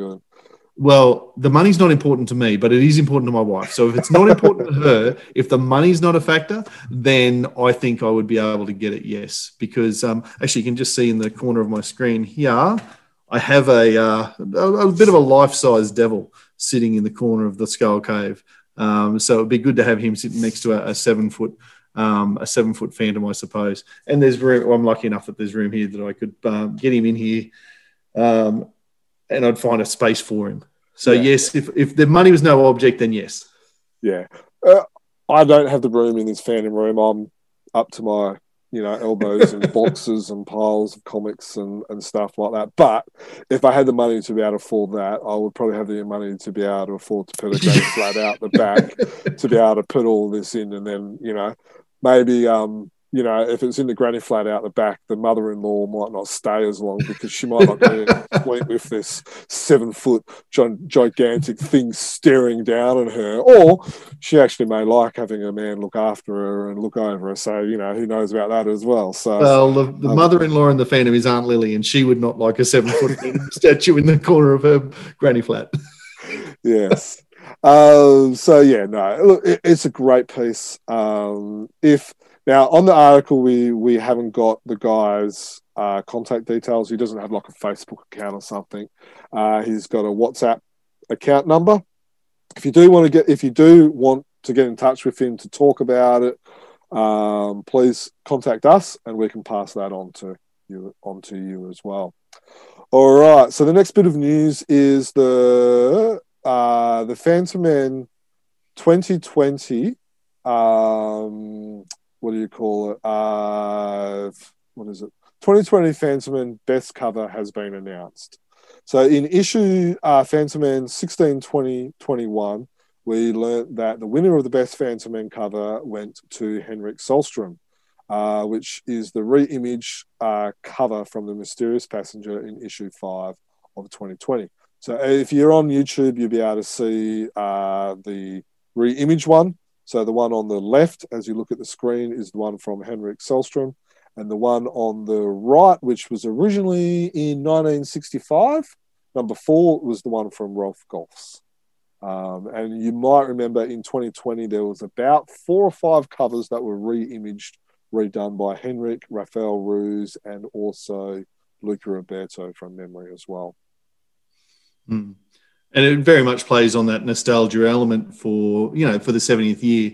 And I think a lot of people will have liked this because of fond memories of that original image, which was that the one that I think that might have been the one that Mallon used as the front cover of their calendar for 2019, perhaps. Yeah, and then as the article says, we're just going off the article. Both you and I put that in our top 3. Yep. So obviously that just goes to prove that we do know what we're talking about. And here was the second and the third one. And from memory, they were both in my top 3 as well. So again, I think I can just let the let that kind of not have to comment further on that. They're both striking covers. I don't recall which ones I voted for now, but the one that won, certainly I remember being quite taken with that one. Now, the other good point is that Mikael makes mention, which we do want to highlight, is that the great trend is the amount of votes from the 254 votes in 2019 to this year's 421 votes. That's a two-thirds? Two-thirds, so let's say, 60-70% increase from the previous year, which is a very good amount. Yeah. Yep, absolutely. Great to see more people getting involved and voting. You didn't win a bag this year with your vote, Jerm? Well, they don't actually announce the winners in a sense. They just kind of you just kind of get them in the mail. Right, okay. I remember one year, or actually it's happened twice, I'm just like, well, I've got a parcel in the mail and I'm looking at it and going, what is this? And then I'm opening it and I'm going... Must have been another late night Phantom purchase. Yeah, I'm thinking, I don't remember buying this, but did I buy it? Did I not buy it? There's not even a note saying, congratulations, you have won. Right. It is just literally just that. And I'm just like, and one of them I did not know until like about 2-3 years later when I won something else. And I'm like, oh, that was the prize. Oh, that's what that must have been. And it's, and so I've won two so far. I've got them somewhere, but I can't see the somewhere. I think one's floating around. That was the library bags. Yep. I've won two, so they send them out to international users, international fans as well. So, yeah. Cool.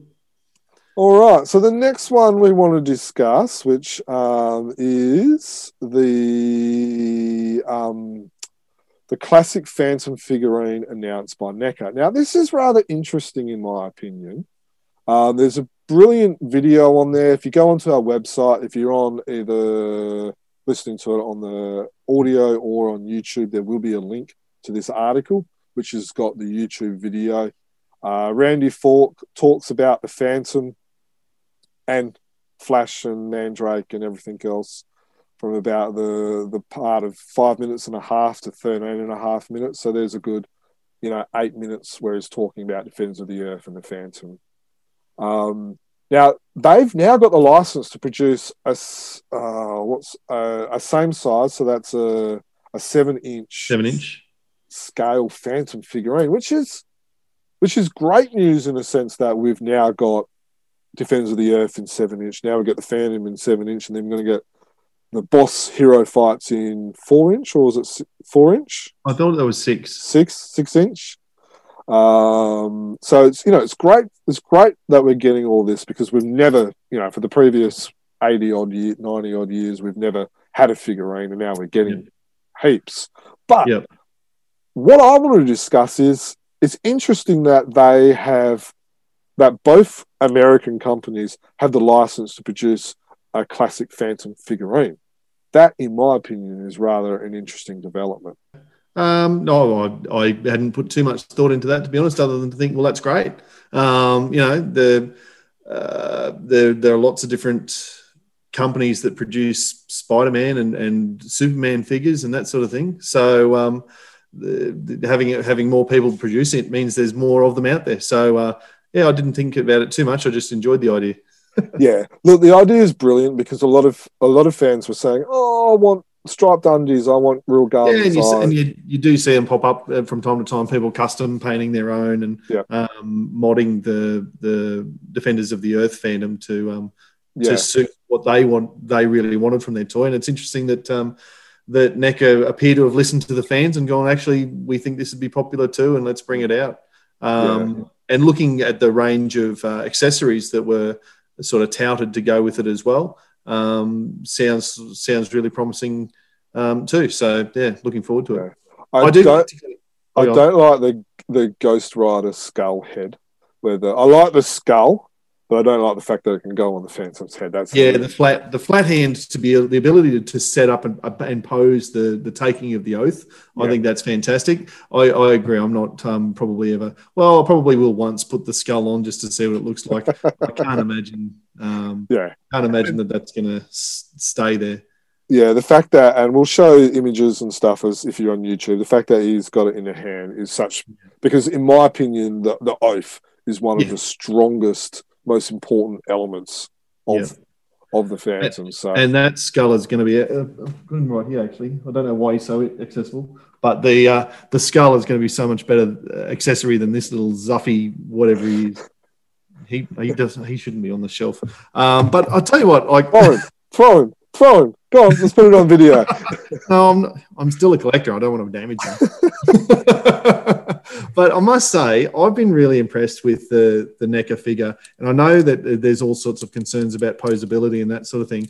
But this guy, after a bit of work, it was a bit of work to get him out of the box and have his bath and play with him and manipulate him and that sort of thing. That was probably an hour and a half, I'd say, and a lot of sinkfuls of hot water. But now I'm actually quite happy with the posability and how that's lasted. It literally is this one joint on the left toe that I just can't get to move, but pretty well every other joint. And he's a fun toy to play with. Every time I go down the Skull Cave, I walk away and he's punching with a different hand, or he's, in a different pose, because I just come down and something to play with. And I want NECA to bring out a Skull Throne, because that's the one from the 1996, and it's not too bad, but he's too big. So I want NECA to come up with a Skull Throne as well, not just the skull in the hand. Yeah. Now we should mention that they have announced that Wave 2, which features Mandrake and Lothar, has been announced that they will release, and they've specifically said the resounding success of the Defenders of the Earth line of Wave 1 is the reason that we have Wave 2, the extra flash ones that they're doing, as well as the classic Phantom as well.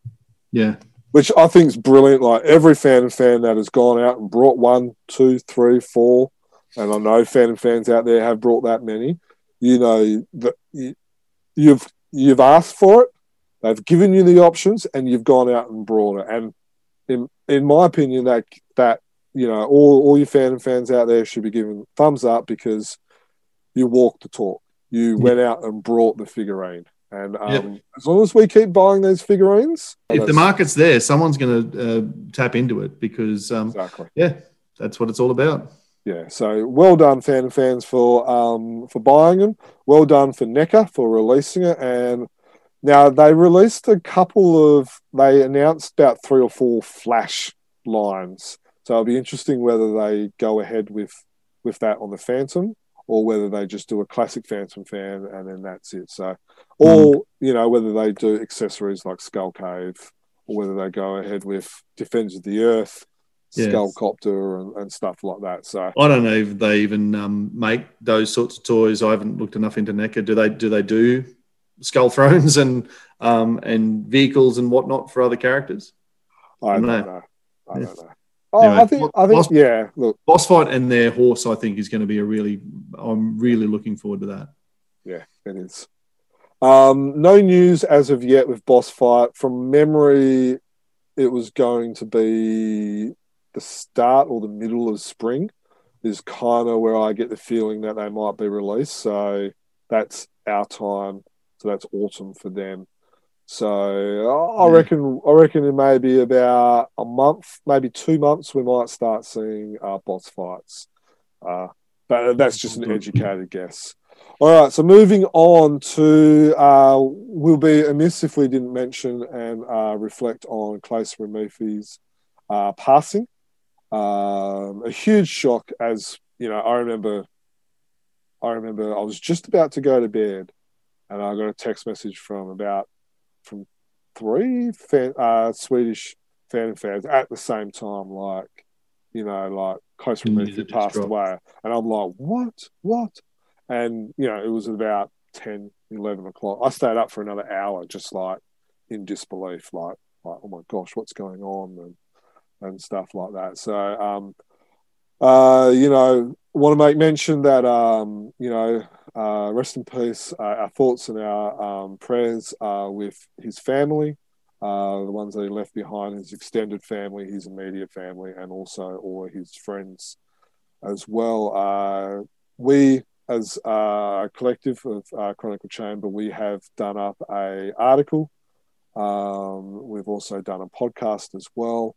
I believe Regal has got something in the pipeline, and I know Frew are looking at doing something as well, and I believe Egmont is as well with the next issues of the Phantom.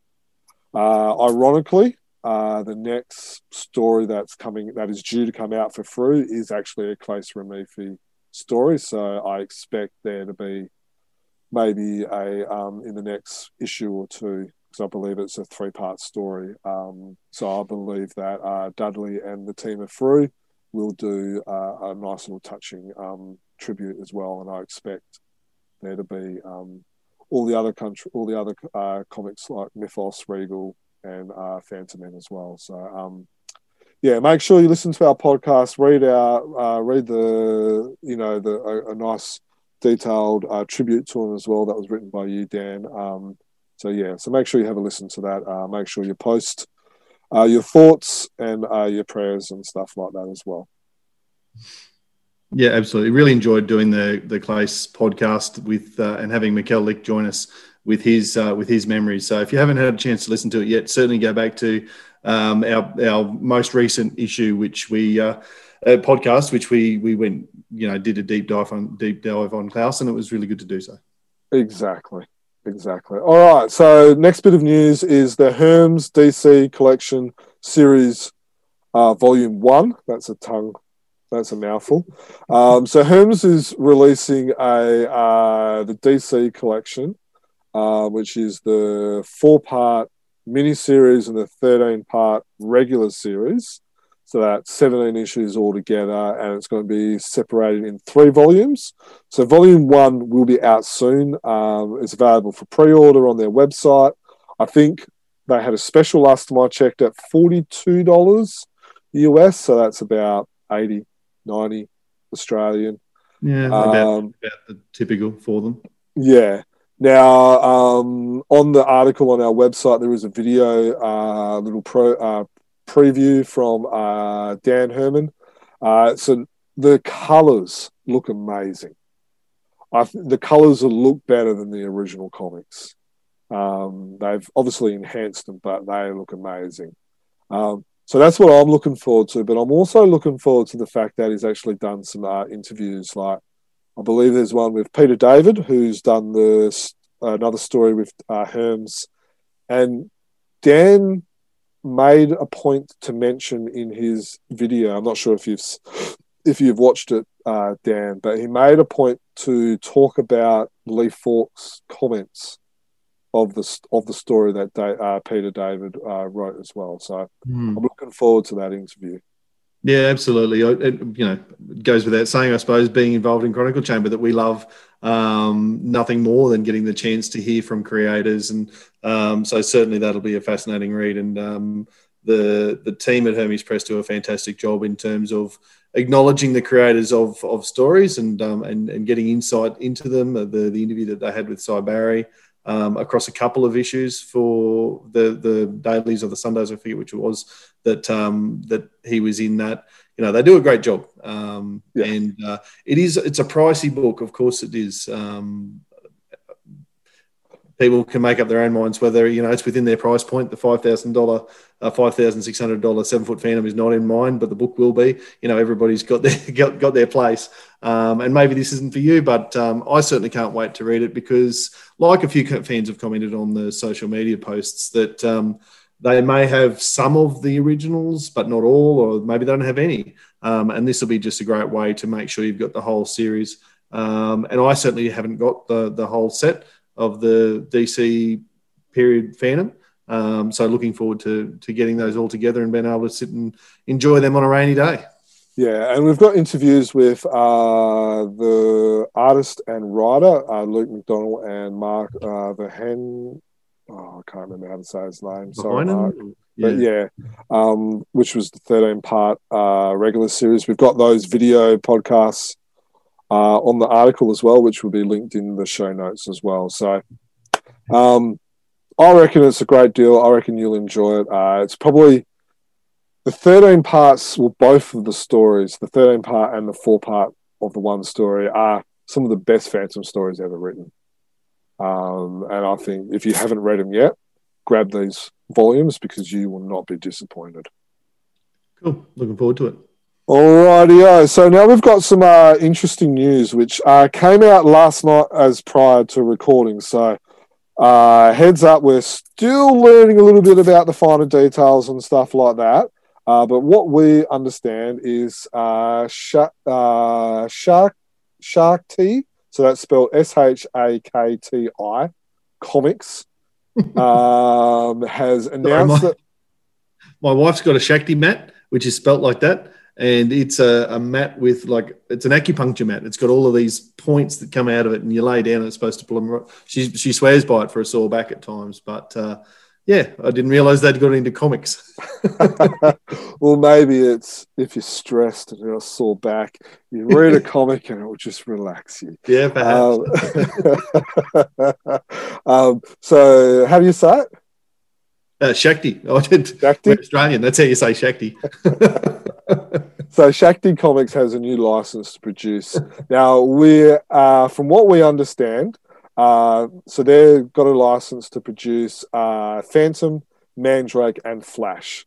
Now, we've seen posts and comments where he says that he was a huge Indrajal Phantom comic fan, and so he's kind of visionating as the return of the Indrajal comics. That's sort of how the impression I got. Now, he'll be producing...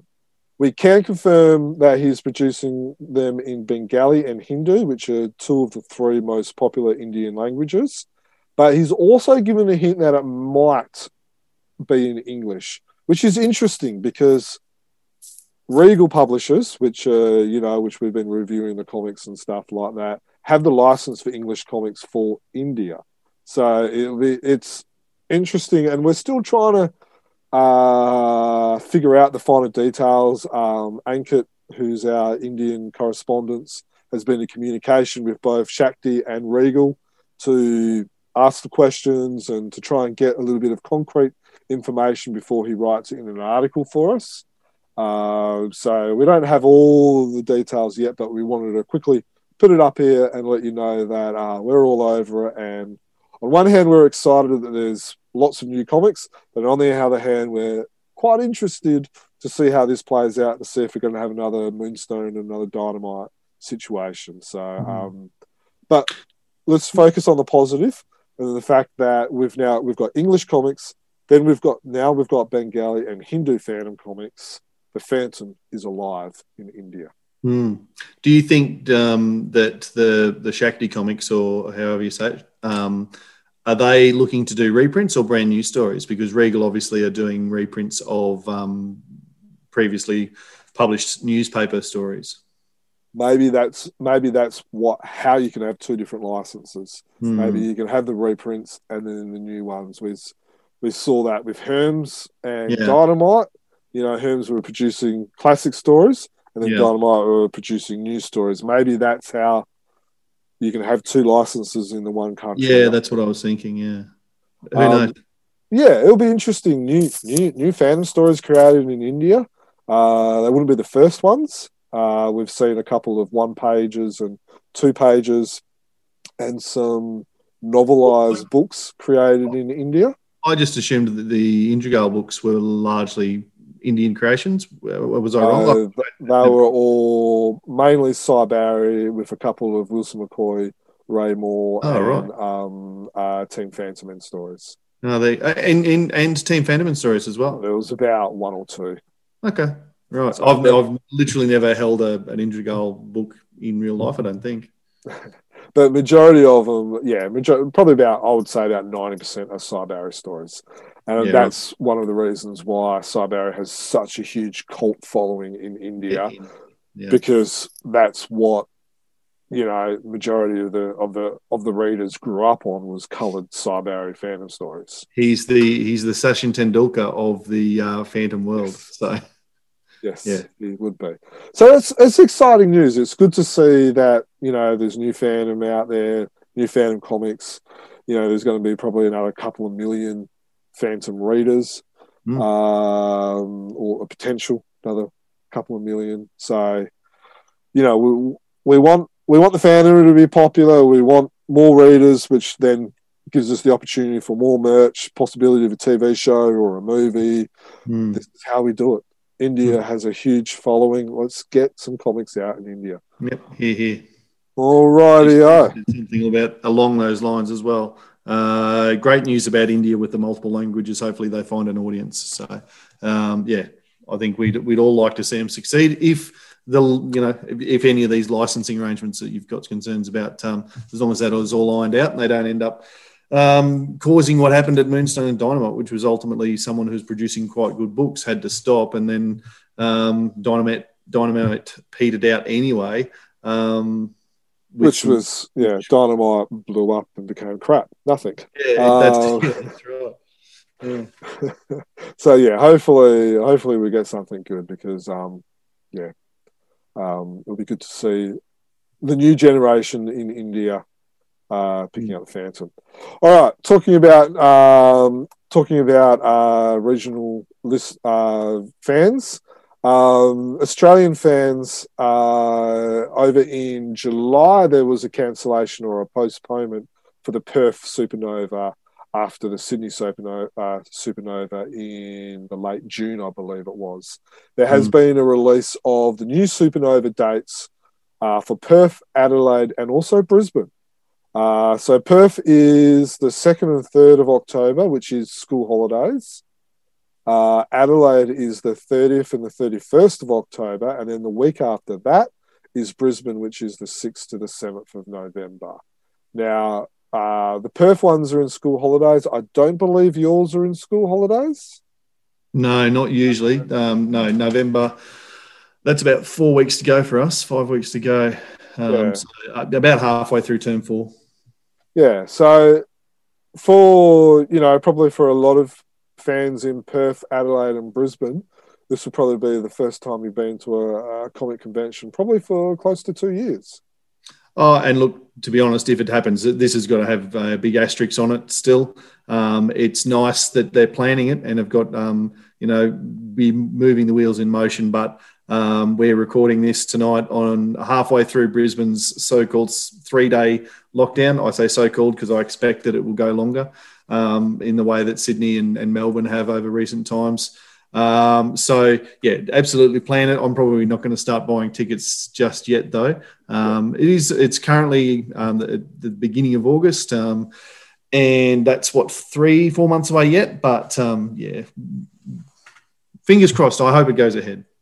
Yeah, because a lot of fans that went to Sydney Supernova, it was smaller, it was less, there was no international fans, there was less normal, there was no Frew booth and stuff like that. But, for a lot of, and there's a lot of people out there that are not just Phantom fans, but a lot of comic fans and pop culture fans and stuff like that. I look forward to this stuff and, hopefully for their sake, they can put on a event that will be safe and enjoyable for fans in those countries. Now, I believe also the Melbourne Comic Con, which was due to be first week of July, has also been postponed, but I haven't seen the new dates for those as well. So when we get them, we'll share them because we know there's a lot of fans in Melbourne as well. So that's everything from our news and from our comics. So thank you, listeners, for listening to us. I hope you enjoy that. I hope you... you have some opinions that you want to share with us. And so if you do, please share them with us. Our website is chroniclechamber.com. We're on all the social medias. Our email is chroniclechamber@gmail.com. So again, you can send us that as well. Now we're on iTunes, Spotify, and the various apps like Podbean, Player FM, Castbox, Listen Notes. And of course, you can watch us and look at our beautiful beautiful faces on YouTube. You know, I shaved tonight. I got a haircut yesterday just for you listeners. So I hope you enjoy that. And as we Dan's choking on. Well, I'm thinking, oh, geez, I didn't shave, and if anything, I put a hat on to hide the stubble and the glare off the old scone. So that was my reaching out. Yeah, I appreciate the effort. So just before we sign out, we got a lot of positive feedback on Jim Layex's song that he wrote. So for the foreseeable future, for the next couple of comics and news, we might sign off with that song until fans have had enough of that. If there's any other musicians out there that want to send us a little Phantom-inspired song, please send them through to us. And did we ever use Jason Paulus's? No, we haven't. We might do that one for the next one, I reckon. Maybe that's in the P3 at the moment. So if you haven't heard it yet, you can, and you're a Patreon, then you can jump into the P3 and find that song that a Phantom creator actually recorded. And yeah, maybe we use that one next time. Yeah. And yeah, if there's any other musicians out there, feel free to create a Phantom song, and we'll stick it at the end of our Comics and News podcast as well. So, Dan, thank you for joining us tonight, mate. Hopefully it's not too late for you. Hopefully you had some fun. And thank you from myself to the listeners, to Dan. Thank you, and happy 2007 was a rocky year. Paul and little brother died. It kept a grip. Dutifully, I hid from everything in sight. Journey west, journey east, never found Shangri-La. An empty face, an empty place, didn't care for nothing much at all. Ghosts to walls left off the page, carried me away. Tales of the 21st, for those who came in late. It's not a dog, it's a mountain wolf. That's what Mr. Walker said. 500 years, a phantom dwells. Everybody said he was dead. A cave, a jungle domain, in the city or on the sea. Phantom astride a stallion is there for those who want to believe. Ghosts who walk slept off the page, carried me away. Tales of the 21st, for those who came in late. Pressure cooker, keep you cool, it's written on a chronicle page. Sudden change, something new, for those who came in late. Ghosts who walked, left off